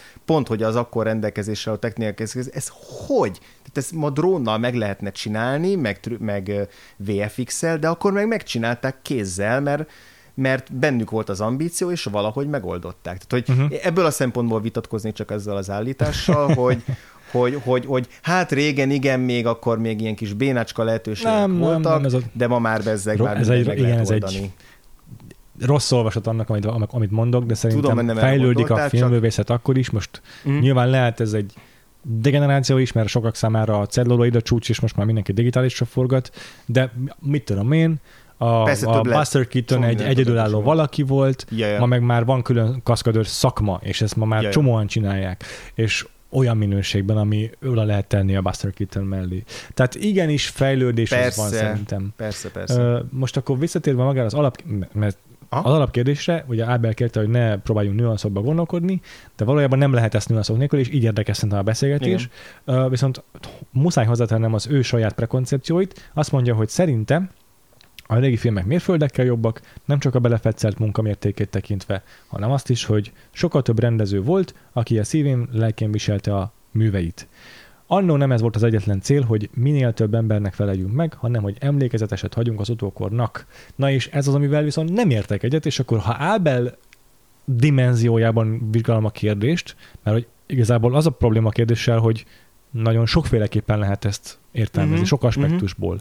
Diverzitás szempontjából, minőség, mármint hogy konkrétan a Mhm. kivitelezés minősége Mhm. szempontjából, mondani való szempontjából, min- millió forrón lehet, Igen. és akkor ha most Ábel szempontjából nézem, akkor nem értek egyet, azért, mert amit ő mond, az lehet, hogy igaz az új Hollywoodra. De a korábbi szakaszokra ugyanúgy nem igaz szerintem, mert ugyanúgy nagyon sok iparos rendező dolgozott Hollywoodban is, Magyarországon is. A komédiákat, amiket uh-huh. ugye ugyanazzal a 12 színésszel izé, körforgóba forgattak le évente 8-szor, nem, egyáltalán nem voltak egyedibbek a, a, a, a, a hangvételék ezeknek a filmeknek, nem volt az utókornak gyártva egyik se, sőt már a jövő évnek se voltak gyártva, annak az egy adott momentumnak voltak gyártva, és, és aztán felelés homályába merültek, kivéve a Kabos Gyula filmek szó szerint. Uh-huh. Magyarországon legalábbis. És abszolút nem ö, izgalmasabbak, abszolút nem brilli, brilliánsabbak azok a filmek, mint a mai stúdiófilmek. Új Hollywood egy óriási váltás volt, amikor hirtelen az otőr, mint olyan megfogalmazódott, ugye ez eleve a Hollywood reneszánszától kezdődik, meg a francia új hullámtól kezdődik, szóval nem kell csak Hollywoodba gondolkodni, Uh-huh. de akkor egy óriási váltás volt az. Igen. hogy hirtelen megjelent az egyéni hang, a szerzői hang, és, és tényleg a blockbusterben megjelent a, a, az egyéniség, az identitás, a rendező identitás, és ez óriási váltás, és akkor tényleg szerintem minőségi ugrás volt minden szempontból, ami történt a filmiparban, és azt tényleg ki lehet emelni, de most a nagy egészet tekintve, amit Ábel állít, ez szerintem nem igaz. Ja, egyetértek. Igen. Remélem Ábel elégedett a válaszunkkal. Válaszodunk rá így is, meg úgy is, egyértelműen is, meg nem is. Igen. Szerintem uh, sikerült, remélem sikerült választ adnunk a kérdésedre. Bocsánat. Havasi Gergely kérdezi, egy újabb kifejtős kérdés. Először is akkor próbálom lerövidítve magára a kérdésre. Nem, ezt nem lehet lerövidíteni, ezt, ezt az egészet fel kell olvasnom. Amennyire tudom, a filmtörténet során, persze filmtörténettől és térségtől függően, az a kérdés, hogy pontosan ki a filmnek a művésze, azaz a forgatókönyvíró, vagy a rendező, vagy a producer, vagy stb. sokszor megváltozott. Erről mit gondoltok? Eldönthető-e, hogy ki a film alkotója, vagy talán pont abban áll a film egyik igazi csodája, hogy szinte kiaraszakolja a kollaborációt. Igen, ez egy ilyen önmagát megválaszoló kérdés, ami egy sör mellett nagyon jó lenne, Q&A adásban nagyon nehéz, Igen. ezért beszéljünk róla egy kicsit. Ja, hát ugye ez az otör teórinak a, igazából a, a nagyon szerintem Uh-huh, uh-huh, uh-huh. aktívan, tehát a, a, aktív diskurzus veszi körül az otör te- teóriát mind a mai napig, az, hogy ez mennyire releváns, mennyire, nem is az, hogy mennyire re- releváns, hanem hogy mennyire szűkíti le a, a, a filmnek a szerzőiségét, mennyire van létjogosultsága az otör teóriá, a theory-nak, és valóban ez a kérdésben már megfogalmazott két álláspont az, amit általában vitatkozni szokott. Az egyik, amikor egy konkrét emberhez, a rendező, a nagy rendezőhöz kötjük hozzá az adott filmnek a, Ja. a Biztos, hogy van egy, vannak ilyen rendezők tényleg. és a másik pedig az, hogy de egyébként ez egy, ez egy kollab- kollaboratív műfaj. Alapvetően szerintem az Otto teória ez nem egy olyan elmélet, amit így el kéne vetnünk, hogy ez egy, ez egy marhaság. Megvannak a veszélyei, hiszen nagyon tényleg... le Piedesztálra lehet- emelünk egy-egy nevet. Pontosan, igen. De alapvetően azért azt gondolom, hogy nem véletlenül mondjuk egy Scorsese filmre, hogy ez egy Scorsese film. Abszolút. Persze megemlítetjük, hogy ki volt a forgatókönyvíró, hogy kik a díszlettervezők, ezek mind baromi fontos. De mondjuk egy George Lucasnál meg tök jól látszik, hogy ha mások az igen. alkotótársai, akkor azért egész máshogy sül a dolog. Igen, igen, igen. De hogy szerintem nagyon is gyümölcsöző, és nagyon is nem véletlen az végignézni, hogy mondjuk egy, egy ilyen alkotó, nem a Coen testvérek filmművészete, hogy akkor az úgy nézni végig, hogy a Coen filmek, az mit jelent az, hogy Coen film? Ja. És azért ott a Coenéknek van egy olyan nagyon határozott szerzői hangja, ami filmről filmre védjegyeket tartalmaz, és, és végigkövethető, és érdemes is végignézni. A, persze, ezen belül tökre fontos megemlíteni azt, hogy kik voltak az alkotótársai, ezek hogyan változtattak, hogyan Igen. súlyoztak, Igen. de szerintem elvitathatatlan, elvitathatatlan, hogy a Cohen filmekben a Cohen testvéreknek van egy nagyon markáns, nagyon egyedi ja. hangja, amivel ők a szerzőivé váltak ezeknek ja. a filmeknek. A veszély ugye abban rejlik, hogy ezt a szerzőiséget, ezt egy ilyen nullpontnak és végpontnak tekintjük egyszerre, és, és figyelmen kívül hagyjuk a különböző nem is csak a különböző alkotótársakat, hanem az, hogy egy filmnek a létrejötte, az valóban egy mennyire erős csapatmunka. Igen, igen. És persze ennek a csapatmunkának az élén ott kell állnia valakinek, aki jó esetben összefogja ezt az egészet. Tudjuk azt, hogy mi, a... mi történik akkor, amikor nincs, amikor nincs itt egy ilyen ember, aki összefogja az egészet, és másoknak kell hordozni. Ezt Ugyanaz a, jelenség, mint a Elon Musk meg a Steve Jobs, hogy azért az iPhone-t rohadtul nem a Steve Jobs csinálta, viszont ha nincs ott a Steve Jobs, akkor nem készül el az igen, iPhone. Igen és, és hogy az, hogy tényleg az összes részleg nem is az, hogy az össze, tehát hogy, a, hogy a, maga ez az elképesztően hatalmas képezet, ami egy filmnek a létrejöttét megteremti, hogy ez, ez olajozottan működjön, és, és létrejöjjön a, film, a, a végén a film, hanem hogy döntéseket kell hozni folyamatosan. És alapvetően ezek a döntések, ezek a rendező kezében születnek meg a... Igen, mindenki jó. At the end of the day ő Így fogja van. eldönteni, hogy ő fog rábólintani a különböző uh, dönté, vagy koncepciókra, hmm. még akkor is, hogyha azt nem tudom, a látványtervező kidolgozza nagyon hmm. részletesen, vagy, vagy közösen létrehozzák, de az ő felelőssége lesz az, a, az, hogy, a, az, hogy mi mellett döntés, hogy az, az a, ja. a, ténylegesen a filmen hogy fog kinézni. A, Igen. A, az otör teórinak tényleg az, az egyetlen nagy veszélye, hogy elbagatelizáljuk azt, hogy egyébként kik dolgoznak ezeken a filmeken, és azt is, hogy, hogy a rendezőket partnernek tekinti-e. Ez is rendezőtől, rendezővel válogatja, valószínűleg azért a legtöbb tényleg jó rendező, ő partnerként kezelte a, a saját alkotótársait, és azért tudott létrejönni az az a mestermű, mert hogy összedolgoztak, mert hogy egy rendező nem érthet mindenhez. Ja, nagyon szépen összefoglaltad. Mm, nem akarom teljesen elismételni, de egyetértek abban, hogy szerintem is fontos a szerepe a rendezőnek, tehát tényleg, tényleg nála összfontosul minden ilyen döntés. A Terry Gilliamnek volt a mondása, amikor valamelyik színészével dolgozott, aki szintén rendezői babírokra tört, és akkor kérdezgette Terry Gilliamet, hogy most akkor hogy, hogy, hogy mit, mit kell csinálni rendezőnek, hogy a rendező legfontosabb dolga az az, hogy olyan emberekkel vezesse magát körbe, különböző részein a, a forgatásnak különböző részlegeiben, akik akinek el tudja mondani, hogy mit akar, és uh-huh. tudják, és meg tudják valósítani azt, hogy uh-huh. mit mhm. akar. Tehát valahogy működik egy olyan eszmecsere közöttük, hogy, hogy meg tudják valósítani az ő vízióját. És valóban ja. a rendező az, akinél minden ilyen döntés összpontosul, és sokszor ez azt is jelenti, hogy akik ő választ ki arra bizonyos részleg vezetői pozícióra, nem csak operatőr, de a díszlettervezőtől a jelmezeken át minden, már az önmagában a választás is befolyásolja azt, hogy hogy Ez fog igaz. elsülni a végtermék.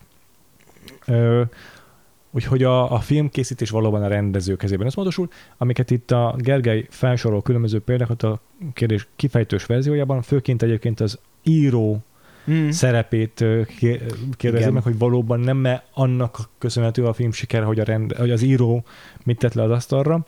Én azt gondolom, hogy nagyon sokat gondolkodtam ezen, és nyilvánvalóan egy jó scriptből könnyebb jó filmet csinálni, de létezik nagyon jó scriptből kibírhatatlanul szarfilm is, és létezik középszerű scriptből brilliáns mestermű is, mert van egy csomó olyan zsáner új gyakorlat, aminek semmi extra nincs a scriptjében, lehetne bármelyik tucat B verziója annak a filmnek is, mm.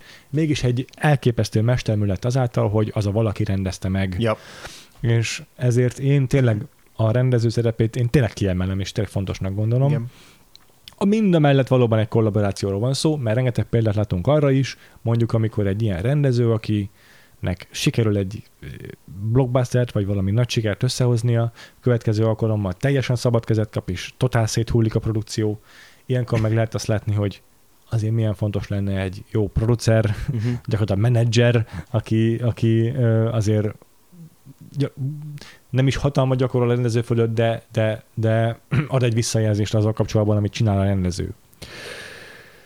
Szóval eldönthető ki a filmnek az alkotója? Szerintem igen, szerintem a rendező a film alkotója, Uh-huh. de ez, egy kollabora- ez az egyik legkollaboratívabb művészeti ág, ezt minden normális rendező elmondja egyébként, hogy ez egy, ez egy teljesen kollaboratív műfaj, mert hogy a színészettől kezdve az összes részleg összeszereplője kiveszi benne a részét, Mm, de de nem véletlen, és nem érzem azt teljesen falsnak, hogy a rendezőt szoktuk kiemelni, és nem érzem teljesen ö, fogalmatlan mm, fetisizálásnak azt, hogy a Ja. rendezőket kiemeljük. Igen. Gergely következő kérdése. Mit gondoltok a kísérleti avantgárd filmezésről, vagy arról a tendenciáról, hogy az avantgárd beszivárog a közönségfilmekbe? Ez is egy kifejtősebb kérdés, ami ö, egy konkrét példával is alátámasztja a kérdését. Nem fogom felolvasni, mert iszonyatosan hosszú lenne, de például megemlíti a 2001 Urulisszáját is, meg Lichter Péter legutóbbi kísérleti filmjét is. Te erre tudsz válaszolni, András, valamit? Ez az, az helyzet, hogy nem teljesen értem azt, hogy a kísérleti vagy az avantgárd film a, hogyan szivárog be a közönségfilmre, ebbe tök kíváncsi lennék azt, hogy, hogy milyen példákra gondolt, uh-huh. Gondolt ez alatt. Mondjuk a Gergely? 2001 űröd összeje az, az valóban lehet erre egy jó példa, de hogy, hogyha mondjuk a mai, vagy a modern filmművészetre, vagy a modern, nem tudom, közönségfilmre gondol, akkor így magamtól nem tudom pontosan, hogy ez, hogy ez mit fed, úgyhogy itt, itt, itt egy kis ilyen, nem tudom, kifejtésre Igen. lenne szükségem ahhoz, hogy pontosan tudjak válaszolni rá. Maga, hogy a kísérleti meg avantgárd film, hát abba végképp csak ilyen kis ujjam körmehegyét mártogattam eddig csak bele. Uh-huh. Próbálkozok vele néha, megnézek egy-egy ilyen kísérleti filmet, és általában mindegy nagyon izgalmas élmény. Uh-huh. Gyakran inkább intellektuális élmény, mint egy ilyen nem tudom, Igen. érzelmi, ha, Szerintem ez e- primér is. ér- érzelmi hatás, de hogy ez abszolút a, a, ennek a műfajnak a sajátja is. Lichter Pétertől is láttam már több filmet, és ezek nagyon izgalmasak voltak. Ja, alapvetően té- tényleg ez egy olyan, ez egy teljesen külön művészeti ág gyakorlatilag, ami, Hm. ami néha olvasok róla cikkeket, és akkor föl vannak sorolva nevek, és így hallottam néhányról, Mhm. de Igen, hogy beszélgetünk valamikor. általában, általában úgy, úgy látom így kívülről, hogy itt, minthogyha elkezdhetnénk egy újabb vakfoltot arról, hogy a kísérleti film. És akkor az már senki nem hallgatná. Ja, tényleg. és azt már valószínűleg Gergelyen senki nem kívül. hallgatná. De inkább az, hogy most nézzük a, a, a, a filmeket, de hogy egyébként van egy, tehát nem tudom, mint a festészet, tehát hogy kicsit így, nem tudom, annyira egy, egy, egy, egy külön, külön nagyon, nagyon izgalmas és nagyon gazdagnak tűnő ö, művészeti ágnak látom. Valószínűleg azért is, mert hogy a kísérleti film azért nagyban kapcsolódik egyéb művészeti ágakhoz is, Aha. akár én nem tudom, kollás technikától kezdve, a, a, tehát amiket alkalmaz, azok, ö, azok sokat merítenek így egyébként a modern képzőművészetből, tehát hogy ö, hogy, hogy emiatt is nehezebben tudok erről most bármi ja. értelmeset mondani. Azt tudom, hogy voltak olyan filmélményeim, amik kísérleti filmek voltak, amik tényleg lenyűgözőek, voltak olyanok, amik ilyen embert próbálóak, de közben kapok tőlük nagyon érdekes dolgot, és van olyan is, ami ilyen nagyon nagy kedvencem, tehát hogy ez is egy ugyanolyan széles merítés, amiben meg lehet találni a, Uh-huh. a, a, a nekünk tetsző dolgot. Nehezebb szerintem eligazodni benne, mert nehezebb, kevesebb a kapaszkodónk. Persze vannak azok a, a filmesztétek, akik kifejezetten foglalkoznak kísérleti filmmel, és akkor mint akár egyébként pont maga Lichter Péter is, akinek rengeteg cikke jelent meg még azt hiszem a Prisma folyóiratban annak idején kísérleti filmekről, és akkor onnan el lehet indulni, meg lehet ismerni, mint én Stan Brakhage, meg ezeket az ilyen nagy neveket a, a a kísérleti filmnek a, a történetéből, de én például ennél még nem vállalkoztam. Ja, ja. I- Nem, én sem. Úgyhogy erre a kérdésre én sem vagyok a te embered, Gergely. Ha észre is vettem ilyesmit, hogy felbukkan mainstreamben ilyen uh, kísérleti vagy, vagy avantgárd filmes jelenség, vagy eszköz, vagy hogy mondjam, megoldás, biztos, hogy baromi izgalmasak ezek a dolgok, és nagyon örülök, amikor olyan szabad asszociációt teremt egy kép, vagy addig nem láttam filmvásznon, mondjuk egy, mondjuk egy független filmben, vagy ilyesmiben, ezek mindig baromi izgalmasak, és tök jó látni, amikor ilyesmivel kísérletezik egy egyébként mainstreamban nagyobb közönségnek szóló film alkotója, úgyhogy ennek baromira tudok örülni, de nem én vagyok az embered arra, hogy erre jól válaszoljak, úgyhogy köszönjük a kérdést. Sajnos ja. Ehhez még mi sem vagyunk eléggé mélyen a, a, a filmes izében, kultúrában, hogy erre alaposan tudjunk válaszolni, de nagyon köszönjük, hogy megtisztelsz bennünket egy ilyen Mhm. kérdéssel. Gergely, a következő kérdésed pedig az volt, hogy mit gondoltok a zene és a hangok szerepéről a filmben? Azt mondja, egyszer hallottam olyasmit, hogy a zene csak mindig aláfestő szerepben van, hangulatfestő szerepben van, és akkor ezen kívül a hang a zörejek szerepéről is hallgatná véleményünket. Na, Hm. készültél válaszol, András?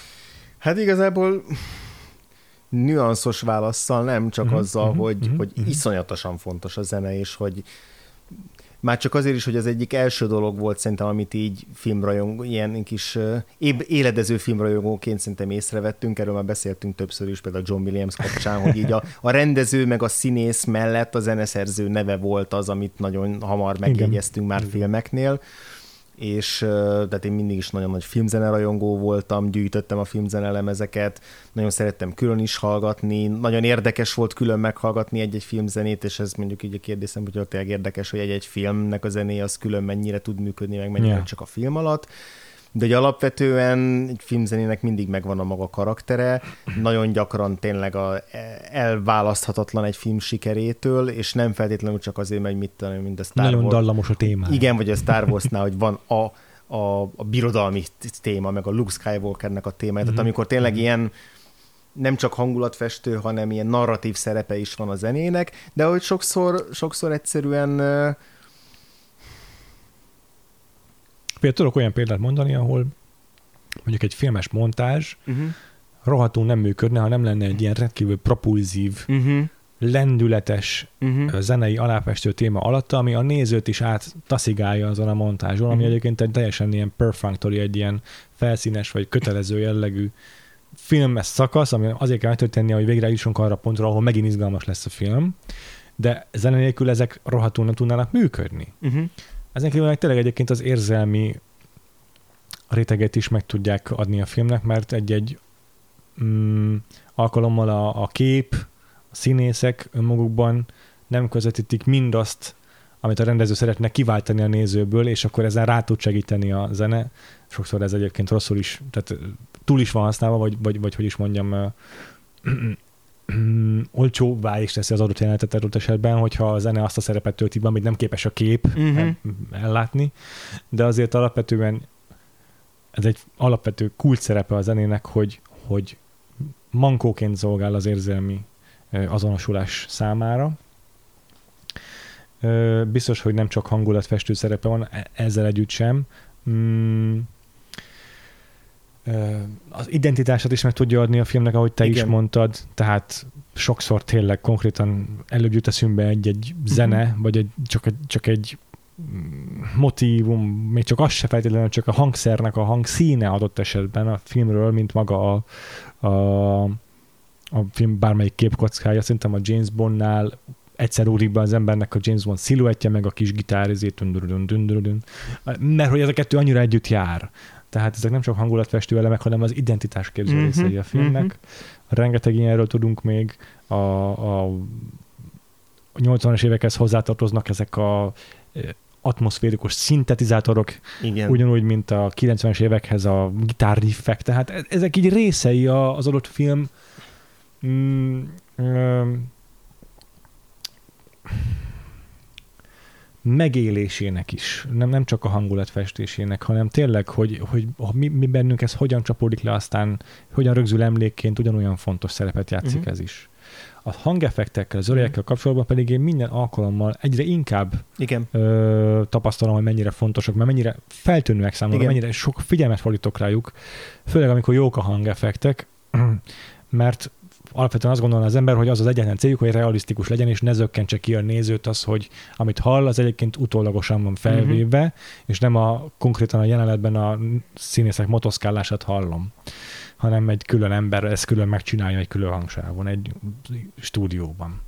És mégis tök fontos a szerepe, és mégis ö, feltűnik, mert mégis figyelek rá, egyre jobban, és imádom, amikor jók ezek a hangeffektek. Erről András beszélt egy korábbi Q&A-ben, mert hogy ő legszívesebben egyébként ilyen hang effektes ember lenne, ha filmes emberként kéne dolgoznia, úgyhogy majd átadom majd a szót neki mindjárt. De én is nagyon szeretem a jó hangeffekteket, és azt is gondolom, hogy olcsó hangeffekt azt tönkre tudja tenni a filmet, tehát olyan, amikor már a 30. filmben hallom ugyanazt a stock babasírás effektust, az zavar, de a, ugyanúgy a jó megcsinált hangeffektek, meg a, mikor jó van keverve különösen, és arra figyelek, hogy mik a hangeffektek, mondjuk egy feszültségteremtő jelenetben, az nagyon sokat is hozzá annak a filmnek, a, a, a, annak a jelenetnek a, a, a funkciójához, amit ki akar belőlem váltani. Tehát a, igenis, ahogyan az előbb beszéltünk arról, hogy a filmnél a rendező vajon-e a, a, az a valaki, akinek tulajdonítjuk annak a filmnek a, a sikerét, most akkor igazából ez árnyalni lehet az, hogy igen, neki tulajdonítom, vagy legesebben neki tulajdonítom, de a filmnek akkor is rengeteg médiumon keresztül kell szólni a nézőhöz, mert a hangeffektekkel ugyanolyan fontosan kommunikál, mint a képekkel. Úgyhogy ö, árnyalható a két, de, de, de egyetértek abban, hogy rendkívül fontos a hangok szerepe a filmben. Ja, igen, én nagyon sokat nem is fogok tudni ezt hozzátenni, szerintem tök jól összefoglaltad, de hogy Ja, igen, hogy, a, hogy egyrészt persze a hangoknál is azért gyakran azt vesszük észre, amikor, amikor valami nagyon eltér a, ettől a normától, amit ja. említettél, a realisztikus normától. Amikor valami mondjuk nagyon nem tudom, drabálisan erősen szól, mint egy Nolan filmben, akkor arra fel fogunk figyelni. Ja. Amikor amikor mondjuk valaki úgy játszik a hangokkal, mint egy Park, Chan, Park Chan-wook, akkor arra is fel fogunk figyelni, hogy ott minden egyes izé, hangnak megvan a, megvan a, nem tudom, feszültségkeltő vagy kirobbantó szerepe. Uh-huh. Amikor nézzünk egy Nashville-t, és így azt nézzük, hogy hogy lehetséges az, hogy egyszerre beszél 200 ember, és mégis tudjuk követni ja. ezeket a ilyen párhuzamos, egyszerre létező szólamokat, akkor az megint egy ilyen lenyűgöző hangkeverési teljesítmény. Tehát, hogy Igen. ezekre nagyon jól fel tudunk figyelni, de hogy, de hogy ebben például a vakfolt itt tényleg tök, tök sokat segített, Nekem hogy is hogy egyre többször már egyre aktívabban figy- tudok odafigyelni, vagy veszem észre a kevésbé evidens, kevésbé egyértelmű megoldásokat is egy filmen belül azzal, hogy hogyan, játszél, hogyan Igen. játszik a, a hangkeveréssel, vagy a hangeffekteknek a létrehozásával egy Igen. film. Engem például borzasztó idegesít most már az ilyen stock hollywoodi megoldások, amikor előkerül egy fémtárgy, kart, vagy pisztolygolyó, vagy pisztoly, és ugye egyből ez a csing hangot hallod mindig, pedig alapvetően a tárgyak nem adnak ki hangot attól, hogy megmozdítják őket, és uh, ennek az ellenkezője is, amikor viszont jól használják ezeket a hangeffektusokat, vagy ezeket a hasonló ilyen uh, hangsúlyozó a hangeffektusokat, amik nem realisztikusak, de a, a néző figyelmét irányítják, ezek, ezeket szintén tudom szeretni egyébként, csak a, az unalmassá váló klisék tűnnek fel jobban, de igen, egyetértek, hogy ebben nekem is sokat számít a Vagfolt Podcast, különösen az oszkárosodásunk, amikor külön kell beszélni a hangkeverésről, meg a hang effektusokról. Most már ugye sopánkodtunk is, hogy megint nem egy külön kategória ez a kettő, szóval aki követi az oszkárosodásainkat Cyclóval, azt tudja, hogy azért szoktunk rogózni. Yep. Nos, következő kérdés. Nem Veres Szilárdtól, hanem valaki mástól származik, és így hangzik. Miért Veres Szilárd az egyik legszexibb vendég, és mi a magyarázat az ellenáltatlan szexuális energiájának? Fú, ez nagyon fogós kérdés, mert nem, nem tudom, hogy mi az ő titka igazából, de az Ha tudnánk, hogy akkor már rég nem itt tartanánk, ahol most vagyunk. Ez így van, és hogy ez a magyarázat arról, hogy Vereszilatot nem tudjuk nem visszaírni folyamatosan a Vakfolt podcastba, hiszen annyira ellenállhatatlan az ő szexuális potenciája. Egy valaki vetekszik vele, madarász is igazából az egész podcastban. Magyarázatot nem lehet találni erre. Ez egy olyan dolog, ami dimenziókon, tereken átívelő mm, megmagyarázhatatlan jelenség, amire ö, 300 adásnyi előképzettség se elegendő, hogy magyarázatlan lejjünk, de van benne valami olyan je ne valami olyan megmagyarázhatatlan kis apróság, ami, a, a, amit szavakban nem lehet önteni, de ha nem lenne, az feltűnne. Igen, igen. Tényleg mindig az van, hogy ugye meghívjuk, és akkor tök jól beszélgetünk az adott filmről, de hát ez más vendéggel is így van. Majd utána elköszönünk tőle, és egy másfél-két órán keresztül így ülünk, és így nézünk a semmibe, és így próbáljuk így megfejteni azt, hogy most mi történt itt. Tehát, hogy mi történt itt.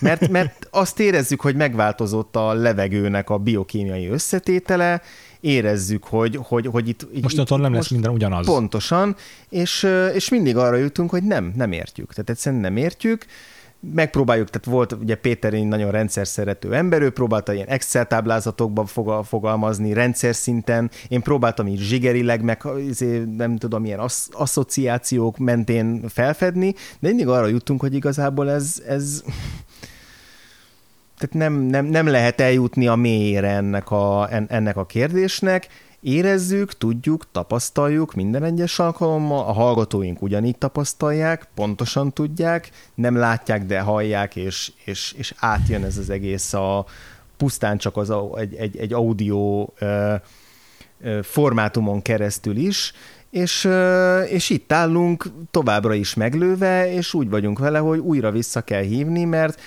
meg, próbáljuk megérteni, és próbáljuk újra átélni, hiszen ezáltal megismerhetjük az életnek egy olyan szeletét, ami számunkra nincs nyitva. Ez maga az addikció.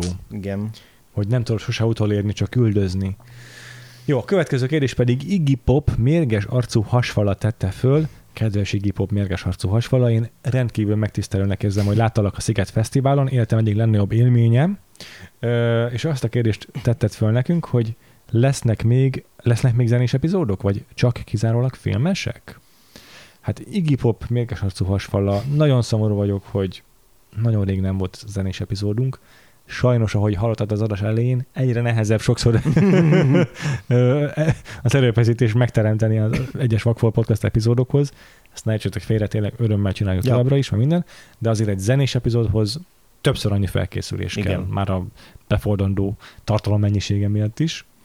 Úgyhogy nem ígérünk semmit. Szerintem Igen. mondhatjuk, hogy inkább filmes podcast vagyunk mostantól, mint bármi más. Igen. Ha összejön, barami nagy öröm lesz mindenki szám, számunkra, de nem merek semmit, nem. Inkább nem ígérnék semmit. Sőt, inkább azt mondom, hogy úgy készüljön mindenki, hogy filmes podcast vagyunk ettől a pillanattól kezdve. Igen. De nagyon szépen köszönjük a kérdést. Örülök, hogy vannak uh, hívei a zenés epizódjainknak. És akkor a maradék kérdés ezt egy ilyen speed round angol kifejezéssel Szuper. formában tenném fel. Kevésbé kifejtős, inkább gyorsan megválaszolós, leütjük gyorsan ezeket a labdákat, yeah. és akkor el is búcsúzunk az adás végén tőletek. Visszakanyarodunk olyan kérdezőkhöz, akik már korábban kérdeztek. Uh-huh. Kicsit ilyen visszafelé fordított sorrendben fogok haladni, mert úgy találtam a, okay. a ritmust. Kezdjük Lénárdal. Mi életetek eddigi legmeghatározóbb koncert élménye, mennyire szerettek zenei fesztiválokra ellátogatni? András, van erre válaszod? Van is, amint megtalálom, el is fogom mondani, hogy mi ez. Kezdem azzal, hogy én alapvetően nem szeretek fesztiválokra járni, hmm. kifejezetten, tehát Aha. voltam párszor a Szigeten, egy-két külföldi fesztiválra közösen is jutottunk el.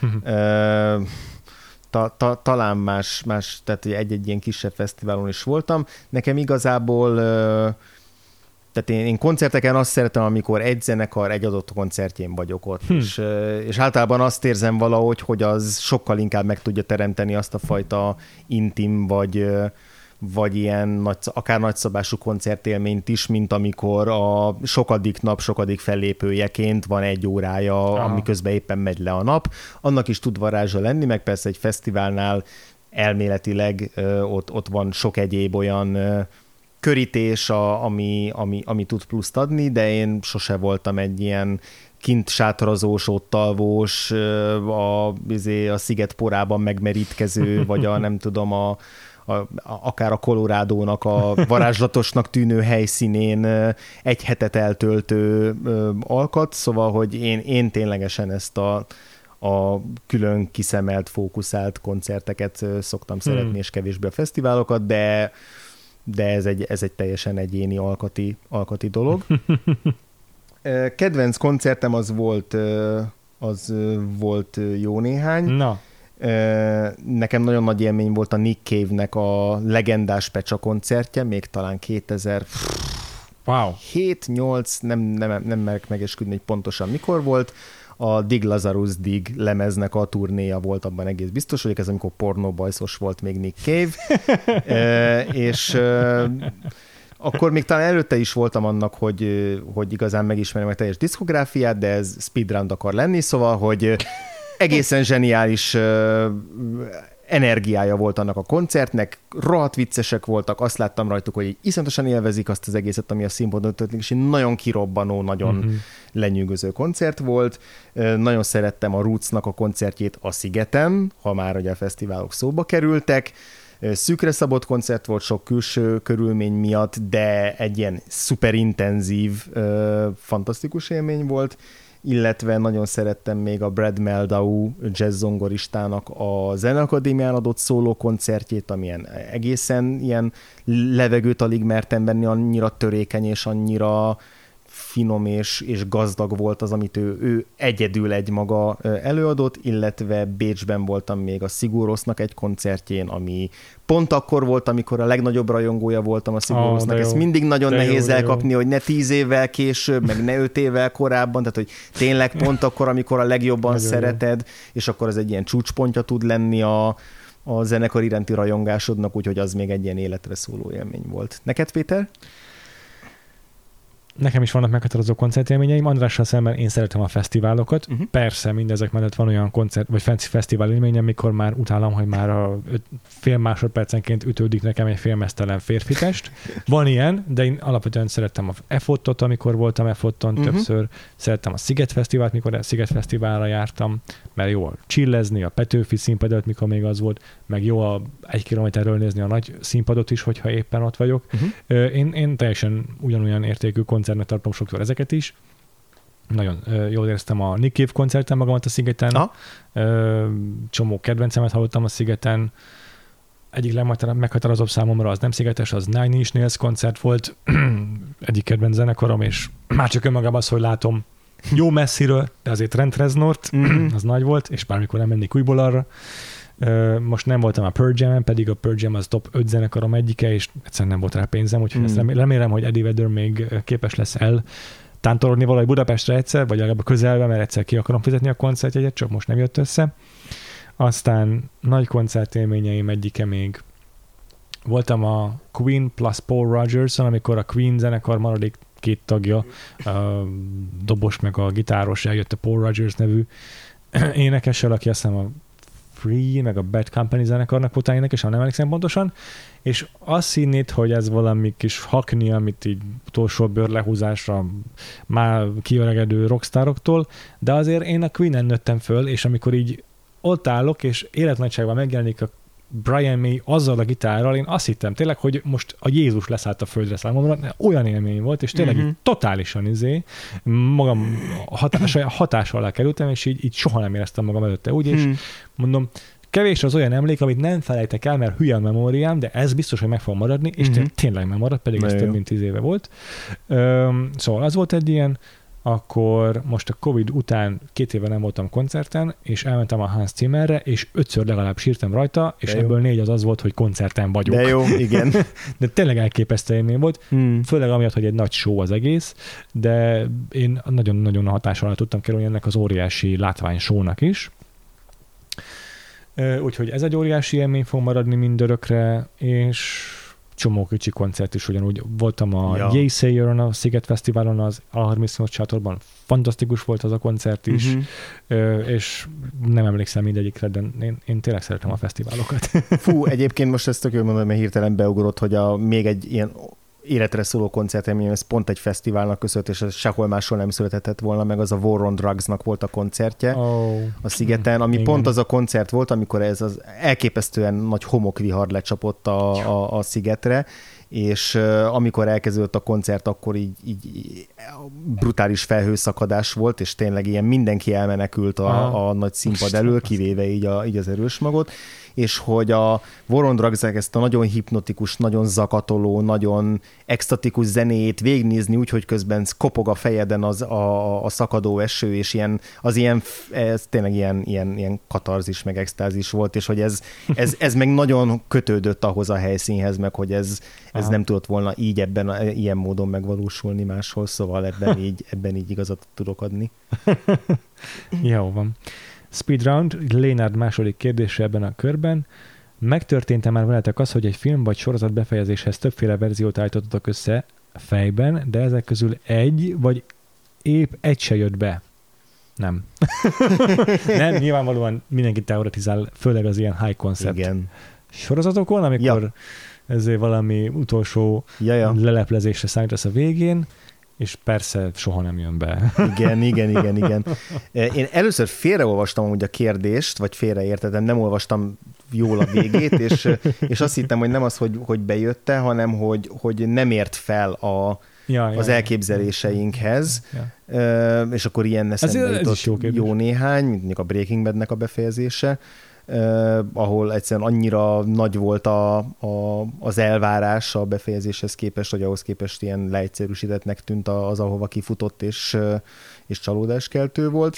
Igazából jó válaszom nekem sincs a, így a kérdésre, ami eszembe jutott, hogy a, hogy a all-time egy, nem tudom, top 2 vagy top 3 sorozatom egyike volt a, a Battlestar Galactica, talán a kedvenc sorozatom valaha, és hogy ott, ott tudom, hogy ott az utolsó évadban annyira mélyen benne voltam a, a, a, abba, hogy így folyamatosan ezen gondolkozom, meg ezzel foglalkozom, hogy álmodtam azzal, hogy mi lesz a, tehát hogy álmodtam a finálét, és hogy, és hogy és hogy ott emlékszem, hogy így voltak konkrét jelenetek a, a, a fejem előtt, amik aztán persze nem úgy valósultak meg, de, de hogy igen, egyébként meg tényleg szerintem annyira gyakori az, hogy így agyalunk azon, hogy valami mi lesz a befejezés, hogy, hogy talán az lehet erre jó válasz, amikor valamit annyira pontosan megjó, nem is megjósolunk, hanem látunk előre, ami nem teljesen egyértelmű, hogy, hogy nem a legegyértelmű, nem az, hogy kitalálunk egy fordulatot, hanem hogy valahogy tényleg megálmodjuk azt előre, ami történt. Ilyen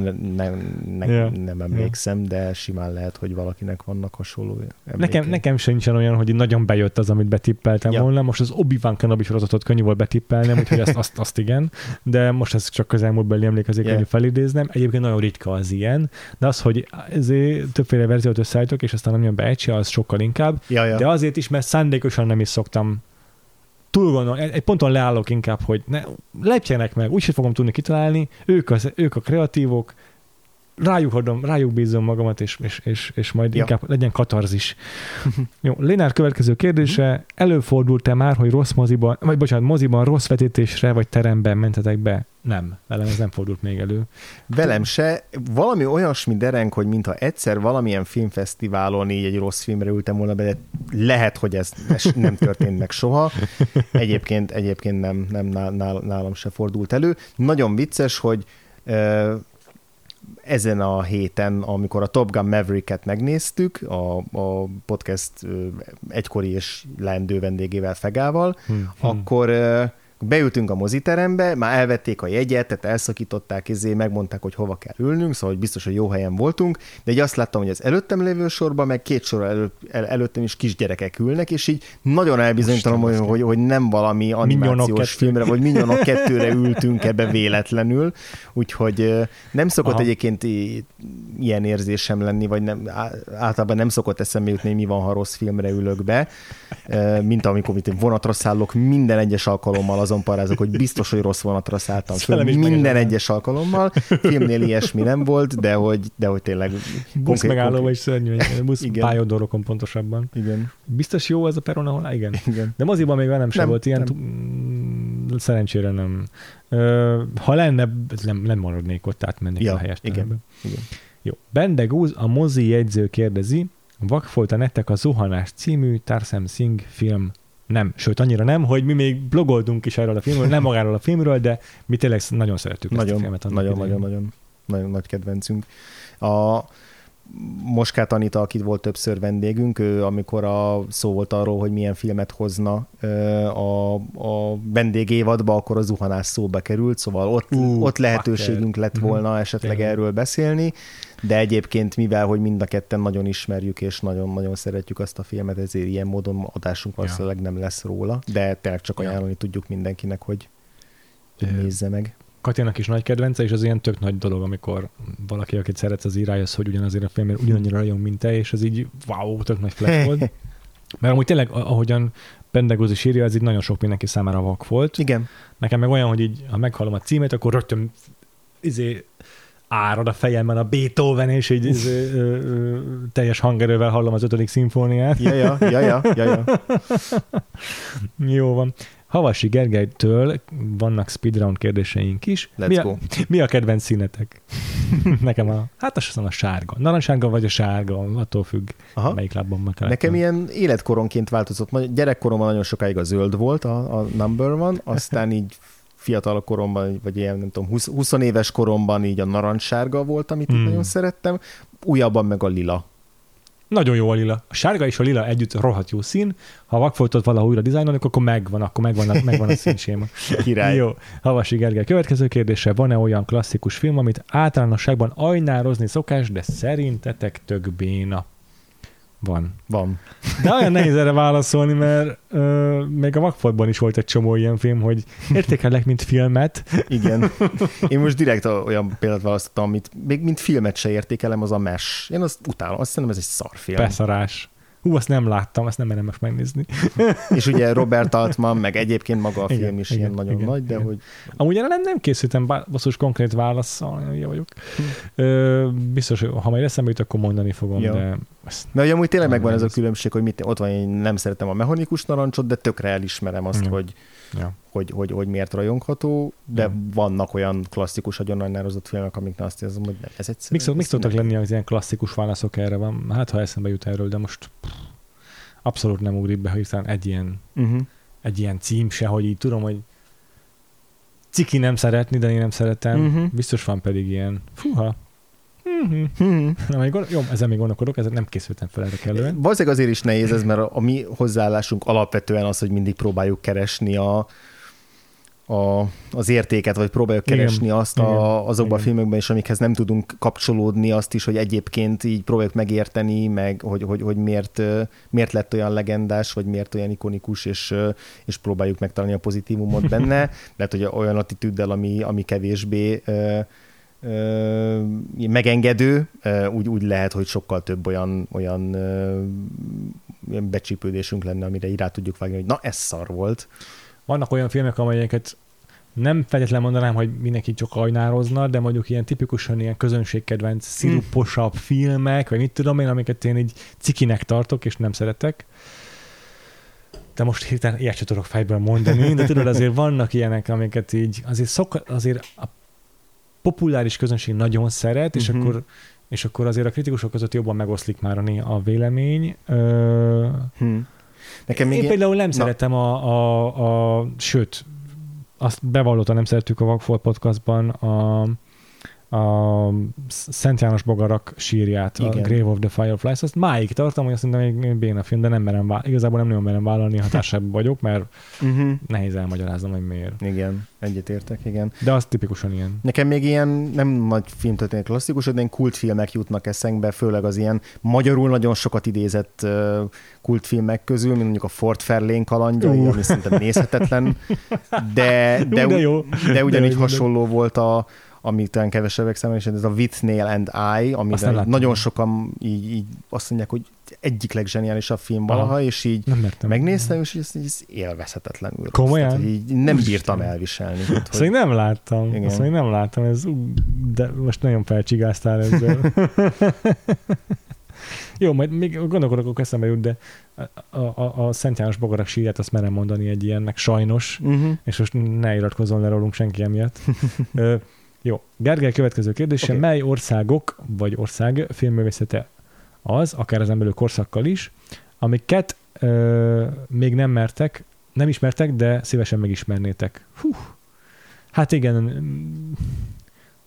neorealizmusba, olasz neorealizmusba szívesebben belevetném Mhm. magam, a román új hullámban még jobban Mhm. szívesen belevetném magam, nyilván egy-két filmet láttam, de baromira érdekel. És akkor ez még csak az a, az országok, amiket így tényleg tudok, hogy milyen a filmművészetük, Igen. de csomó ország van, amiről te, te, ugye a filmvilág podcastban folyton mondják a grúz dokumentumfilmeket, az is baromira érdekel, de semmit nem tudok róluk. Igen, komplet kontinensek maradtak ki az életünkből. Szóval... Valaki kérdezte, hogy afrikai filmek mikor Ja. lesznek, hát nem mostanában. Igen, igen, igen, igen. Az biztos, hogy egyébként az ázsiai évad az nagyon sok ázsiai országnak a filmművészetével kapcsolatban még uh, kíváncsibbá tett, még Igen. akkor is, hogyha Igen. korábban már szemezgettem belőlük.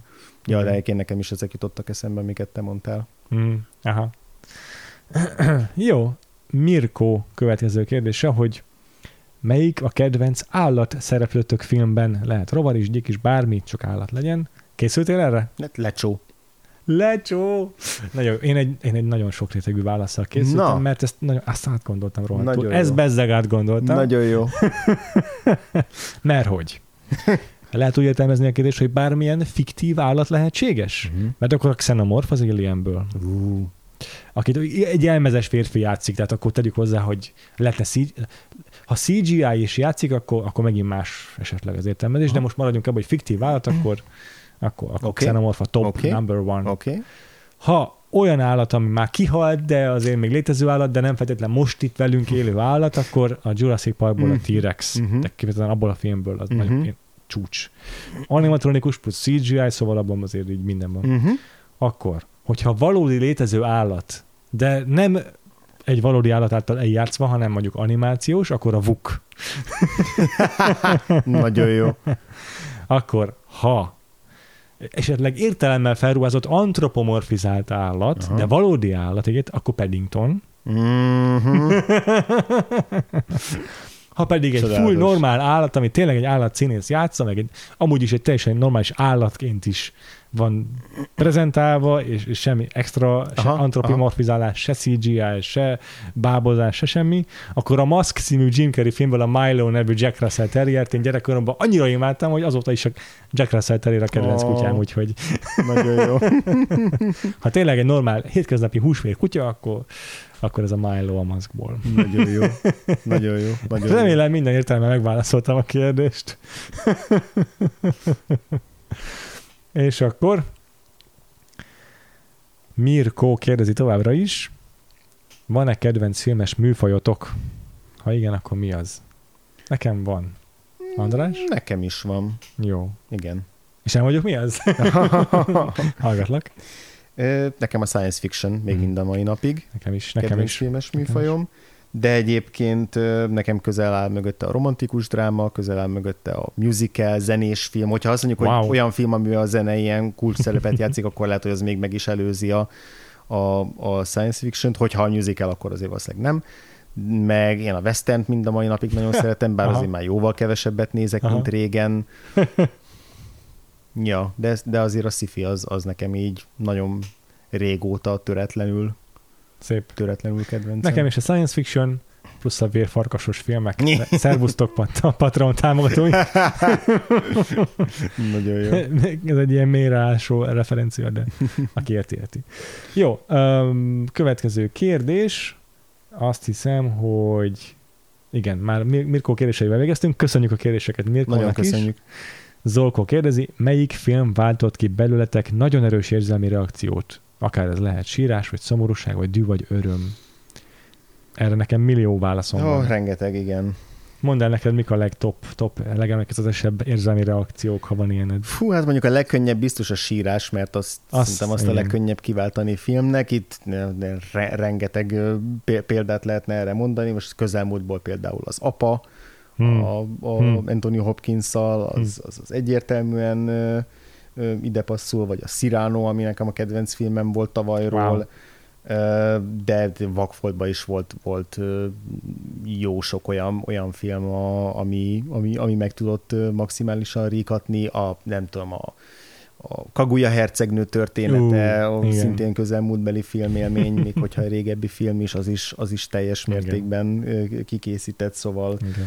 szóval tényleg a sírás szerintem így a, a, a, arra a legkönnyebb válaszolni.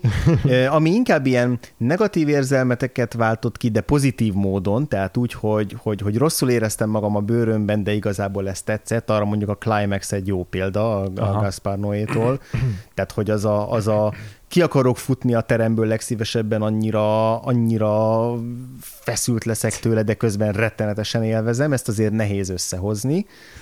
igen, Úgyhogy, igen. úgyhogy az, az biztos, hogy egy ilyen egyedi testélményt adott az a film. Nagyon jó. Hogy Nagyon jó. egyszerre éreztem azt, hogy nem akarom többet látni, és hogy újra most azonnal meg akarom nézni. Én a dühön gondolkoztam sokat, hogy volt-e, Igen? hogy, hogy mik voltak azok a filmek, amik így dühöt váltottak, és ugye Nekem ezt is, könnyű volt. ezt, de ezt is többféleképpen lehet érteni. Lehet úgy is, hogy dühös vagy magára a filmre, hogy miért Persze. létezik ez a film. Igen, igen, igen. Persze, az könnyű.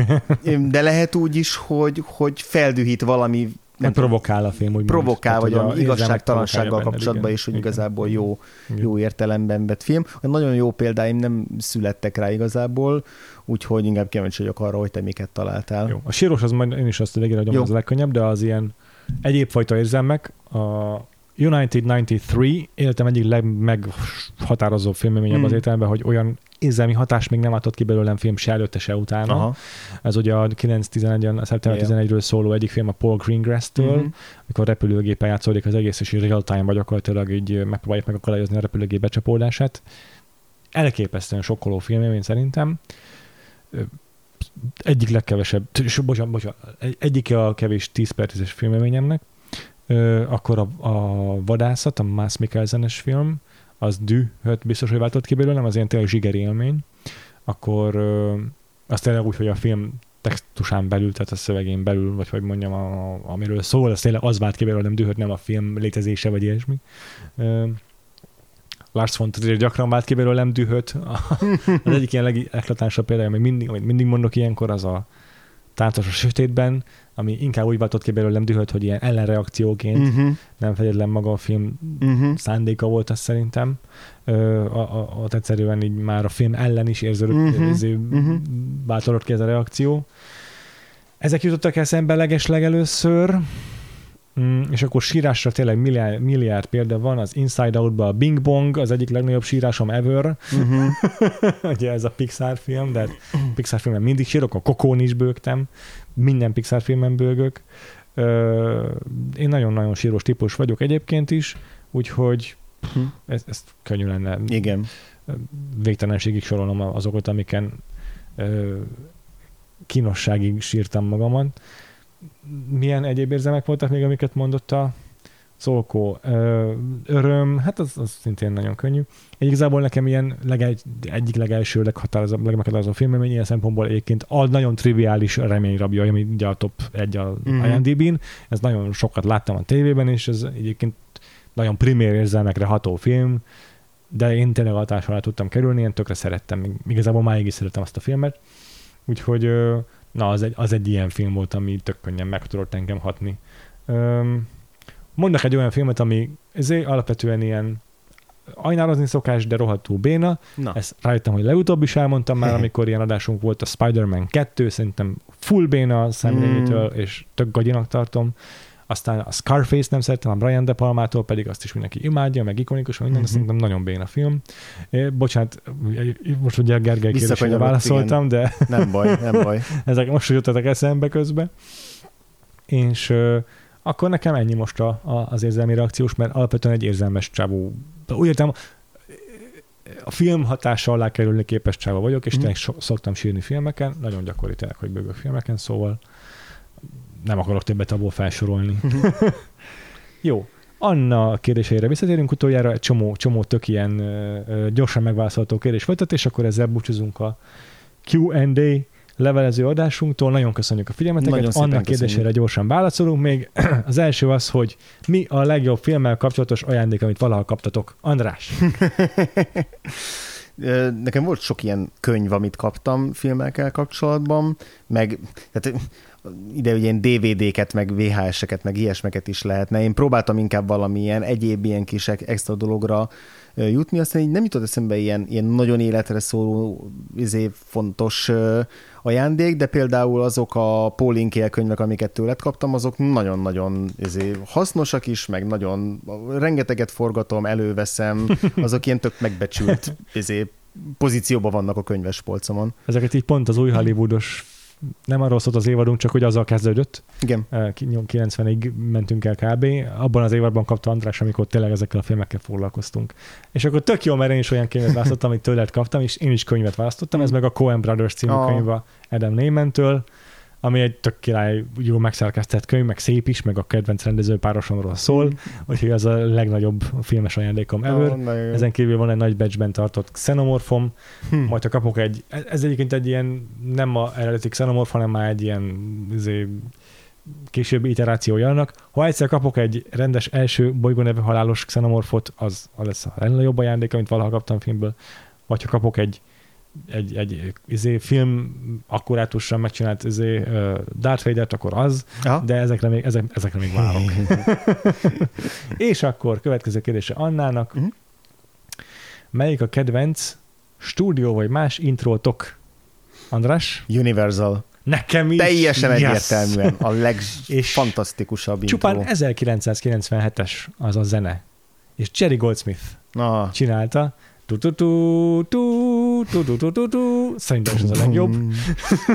Szerintem is a csúcs. Zenében is, a logóban is, minden, is direkt újra néztem a legfontosabb ö, stúdió logókat, és nagyon sokat nagyon szeretett a 20th Century Szerintem Fox, a, a, a MGM. nagy stúdióknak a, ez mindegyik tök jó. Az MGM is igen. A, a Paramount az ilyen. A Paramount eh, az igen, a zene is tök igen.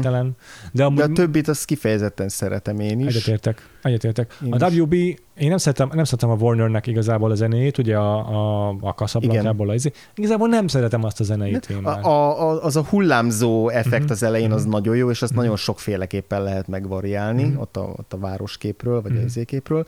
A, a kisebb stúdió logók közül, vagy az ilyen kevés, ja. nem a nagy stúdiók közül, ott meg nekem a, a Touchstone az egy ilyen nagy régi kedvencenek. Rengeteg 90-es évekbeli film elejéről nagyon, az, az előhozza azt az érzést, hogy ú, most itt valami szuper dolog fog történni, amikor az a kis villámot megjelenik. Aha. Kis, igen, örülök, hogy te is így, így készültél, mert én is akartam egy nagyot, meg egy kicsit. Kicsiből a, a Touchstone szerintem is király, az A24-nak ez a kis ilyen kromatik aberrációs, ilyen yeah. különböző színeket, izé, VHS-es uh-huh. kolorok, összevariáló színe, az tök jó az a logó, nagyon egyszerű, tök jó. A Jerry Bruckheimernek ez a autózós, Igen. Azért, amikor a fába belecsap a villám, azt marha jól néz ki és akkor a Marvel logót én kifejezetten szeretem, meg az mindig olyan, hogy hogyha leülök és elkezdődik egy Marvel logós valami, akkor tudom, hogy most jól fogom magam érezni, és ez uh-huh. mindig boldogsággal tölt el. És szeretem a Brian Tyler féle zenét is, azt a tú, tú, tú, tú, tú, tú, meg szeretem a Michael Giacchino félét, ami kifejezetten szeretem azt a, a, a mostani témát, ami meg ab, abszolút tök jó visszaadja ezt a képregényes, kalandos, uh-huh jó hangulatú izét. Én nagyon szeretem a, a, a Marvelnek igazából a logóját, és mondom, tényleg mindig úgy örök rá, hogy főleg a pandémia után, amikor így beültünk a moziba, és az volt az első, ami felcsendült, én nagyon boldog voltam mm-hmm. most, izé, biztos, hogy jól fogom magam érezni erre a következő két órára. Mm. Úgyhogy ciki, nem ciki, én tökre bírom a Marvelnek a logóját. Mm-hmm. De őket a csúcs, top, izé, nagy stúdió, azt nekem is a Universal egyértelműen. Tök jó.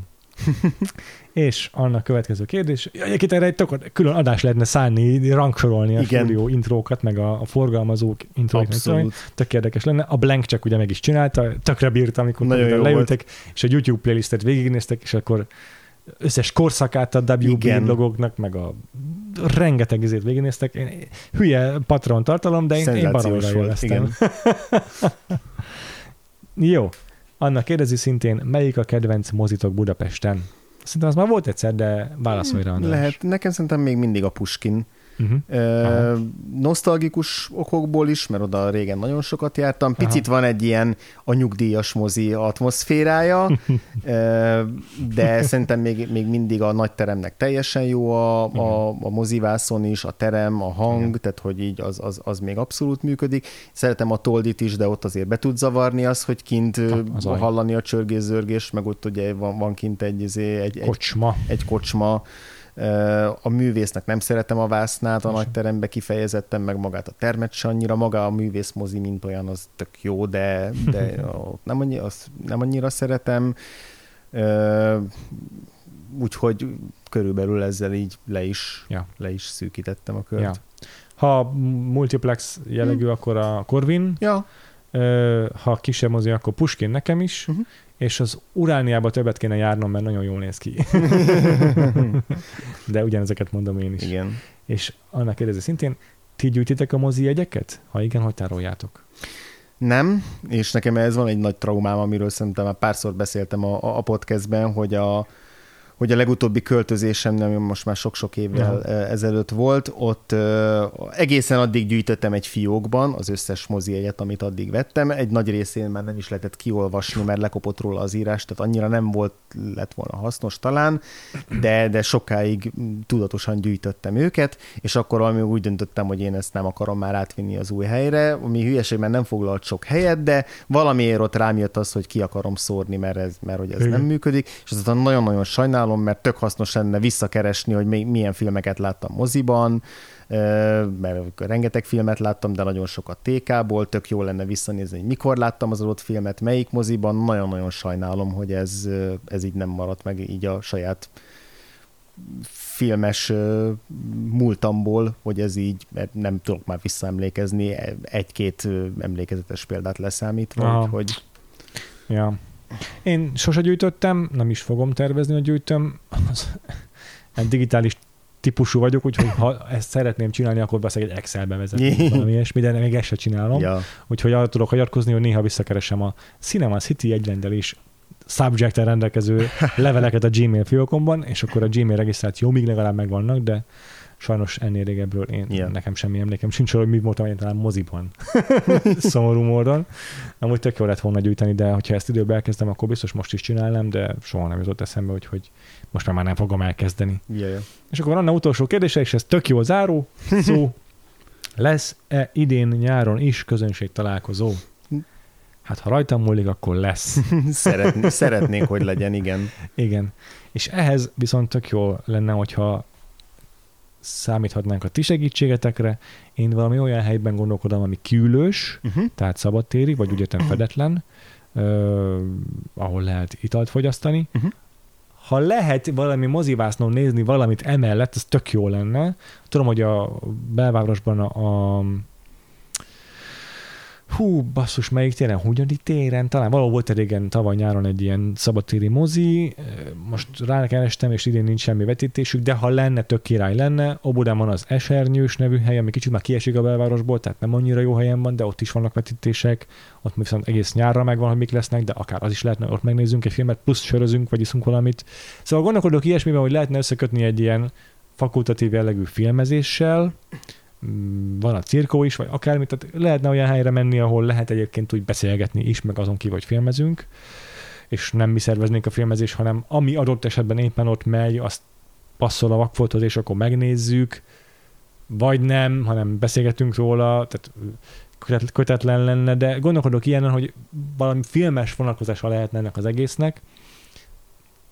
Ha nem is jön össze, akkor is lesz valamiféle közönség találkozó, ahol csak úgy simán sörözni valahova, Tavaly a Városligetben volt, és kicsit kényelmetlen volt, hogy nem voltak székek, úgyhogy most lesznek székek, az olyan helyet fogunk keresni, ahol vannak. És ha van ötletetek, hogy hol legyen, uh-huh. mondom, lehetőleg tök jó, hogyha van egy mozivászon is, az, az előny. Írjátok meg nekünk a szokásos helyeken, és akkor ez egyből a bocsúzásnak is a helye lehet. mondjuk el, hogy mik a elérhetőségeink, és akkor először is zárjuk azzal, hogy nagyon köszönjük, hogy itt vagytok velünk 300 adás óta. Köszönjük a rengeteg tök jó kérdést, uh-huh. még ha nem is tudtunk mindenre jól válaszolni, ezzel bennünket megtiszteltek, olyan kérdést tesztek fel, ami túlmutat rajtunk, mert akkor többet feltételeztek rólunk, mint amit mi tudunk, és ez nekünk nagyon jól esik.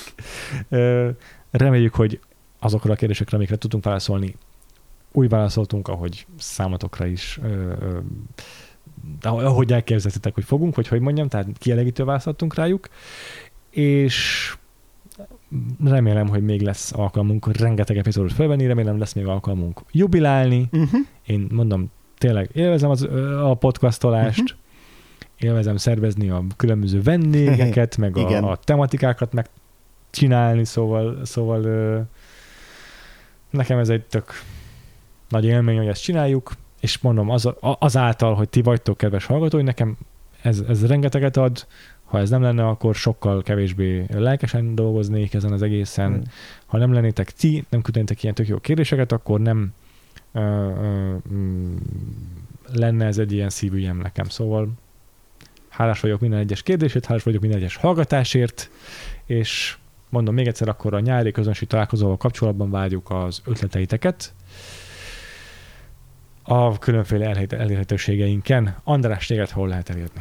Twitteren a Gains alsóvonás név alatt, a, szerintem ott a legegyszerűbb. Péter?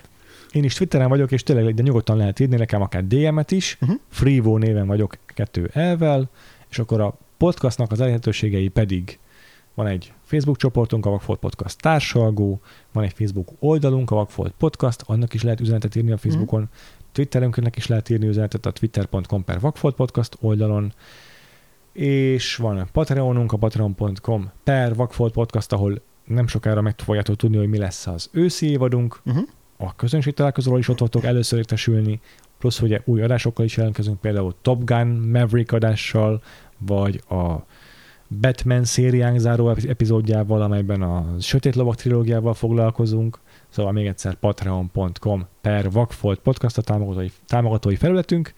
Ezen kívül van weboldalunk, a vagfoltpodcast.hu. Ezzel kapcsolatban nagyon fontos, amit elfelejtettem mondani, hogy valamikor a nyáron, ugye a holt sáv van a holt szezonban, én majd ezt az egészet egy kicsit így felborítom majd, és kicsit egyszerűsítem a saját dolgunkat. Elvileg számotokra semmi nem fog változni, csak át fogom irányítani a, a, a, a podcastnak a, a feedjét egy másik címre. Uh-huh. Lehet, hogy egyes epizódok majd újból meg fognak jelenni a feedben, mint új adások. Remélem nem rontom el, és nem lesz ilyen. ha igen, akkor bocs. De most az a probléma, hogyha valaki feliratkozik a Vagfolt podcastra, akkor csak század adást lát. Aha. És szeretném, hogy ez megváltozzon. Aha. És egyrészt akkor látszódni fog mind a 300 adás, plusz nekünk is könnyebb lesz majd publikálni az adásokat, úgyhogy akarok majd egy kicsit ott dolgozni ezen. Egyébként ugyanúgy marad a vagfoltpodcast.hu, ugyanúgy fog kinézni, ugyanúgy ott lesz minden adás, csak nekünk könnyebb lesz fel dolgozni, meg, meg nektek könnyebb lesz visszakeresni a régi adásokat. De jó. Ezen kívül tök mindegy, hogy milyen platformon, de fel tudtok ránk iratkozni, Spotify-on is, Apple-on is, Google-on is, meg az összes különböző androidos, meg iOS-es lejátszó app alkalmazásban, ha rákerestek, hogy Vagfolt, Vagfolt Podcast, ott leszünk, és iratkozzatok fel, bár gondolom, hogy ha ezt hallgatjátok, akkor már ezt megtettétek. Úgyhogy azt hiszem ennyi. Nagyon YouTube-on jó. is fönn vagyunk. Szuper jó. akkor nagyon köszi még egyszer, hogy itt vagytok velünk a van. 300. adásunkon is. Uh-huh. Én tökre élveztem ezt is, majdnem három Nagyon órát jó volt, beszélgettünk igen. erről, és így tartottunk egy ilyen retrospektívet, kicsit kitekintettünk a jövőre is, úgyhogy remélem ez így egy kerek, kerek egész volt. Most akkor még két adásra visszatérünk a magyar évadra, ez már kb. ilyen bónusz adás igazából, hiszen most a Igen. 2000-es évek utánra is látogatást teszünk. Tényleg ez már kb. ilyen, ilyen, ilyen extrák, vagy ilyen bónuszok, de én nagyon várom ezeket az adásokat is. Uh-huh. Lesz egy Moszkva tér Fegával, Földi Gáborral, meg egy Pál Adrien, Rász Viktóriával, és aztán búcsúzunk idénre, pontosabban nyárra, Uh-huh. és össze pedig jövünk egy új tematikával, egy kicsit rövidebb évaddal, Uh-huh. és hogy aztán mi lesz 2023-ban, az fogalmam sincs, az se biztos, hogy mindenkit eljövünk, az se biztos, hogy szokásos évados tematikával jövünk, az is lehet, hogy valami tök más dolog jön, Uh-huh. De az még annyira messze van, hogy nem merünk ígérni semmit, Igen. meg még nekünk is meg kell beszélnünk, szóval Igen, igazából a kor- korábbi években néha már így két évre előre tudtuk, meg Ja. kitaláltuk, hogy milyen évadok lesznek. Most igazából tudjuk, hogy mi lesz az ősz, nem is nagyon beszéltünk arról, hogy utána milyen, milyen tematika lenne, úgyhogy ez, ez, ez, ez abszolút, abszolút képlékeny és, és rugalmas, és valószínűleg spontánabb lesz majd. Ja, ja, ja. Hogy most az idő, időnk beosztásunk hogy fog engedni, az, az tényleg lehetetlen megmondani. valószínűleg változni fog. Uh-huh. Úgyhogy ezzel előre is készítünk benneteket, főleg kicsit titeket, hogy, hogy, hogy ezért számoljatok ezzel. Reméljük, hogy attól még kitart- kitartotok velünk 2023-ban is, de jövőre ügyetlen összejövünk egy, egy, egy új évaddal, Mhm. és akkor még két film jön a magyar évadból. Várunk benneteket vissza, addig is sziasztok! Sziasztok!